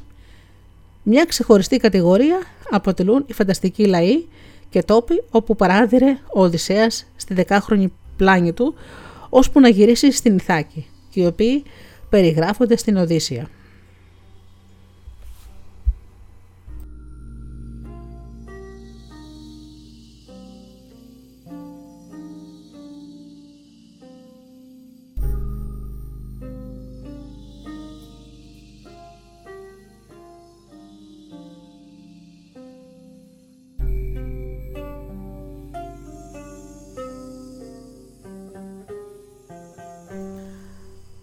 Αυτά λοιπόν από τα μέρη του φανταστικού από την αρχαία ελληνική μυθολογία, λαοί και μέρη φανταστικά ή που υπήρχαν αλλά τους έδωσαν μυθικές διαστάσεις.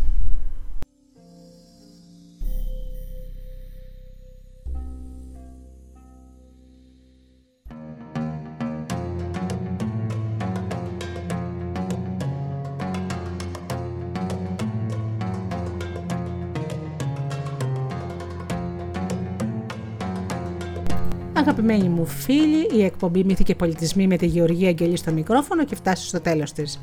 Σας ευχαριστώ θερμά που ήσασταν εδώ μαζί μου και κάναμε μαζί συντροφιά με μυθικούς λαούς και μυθικά μέρη. Ανανεώνω το ραντεβού μας για την επόμενη εβδομάδα και ως τότε σας εύχομαι από την καρδιά μου μέσα να περνάτε καλά και να είστε καλά και να αγαπάτε τον άνθρωπο που βλέπετε κάθε μέρα στον καθρέφτη. Καλό σας απόγευμα.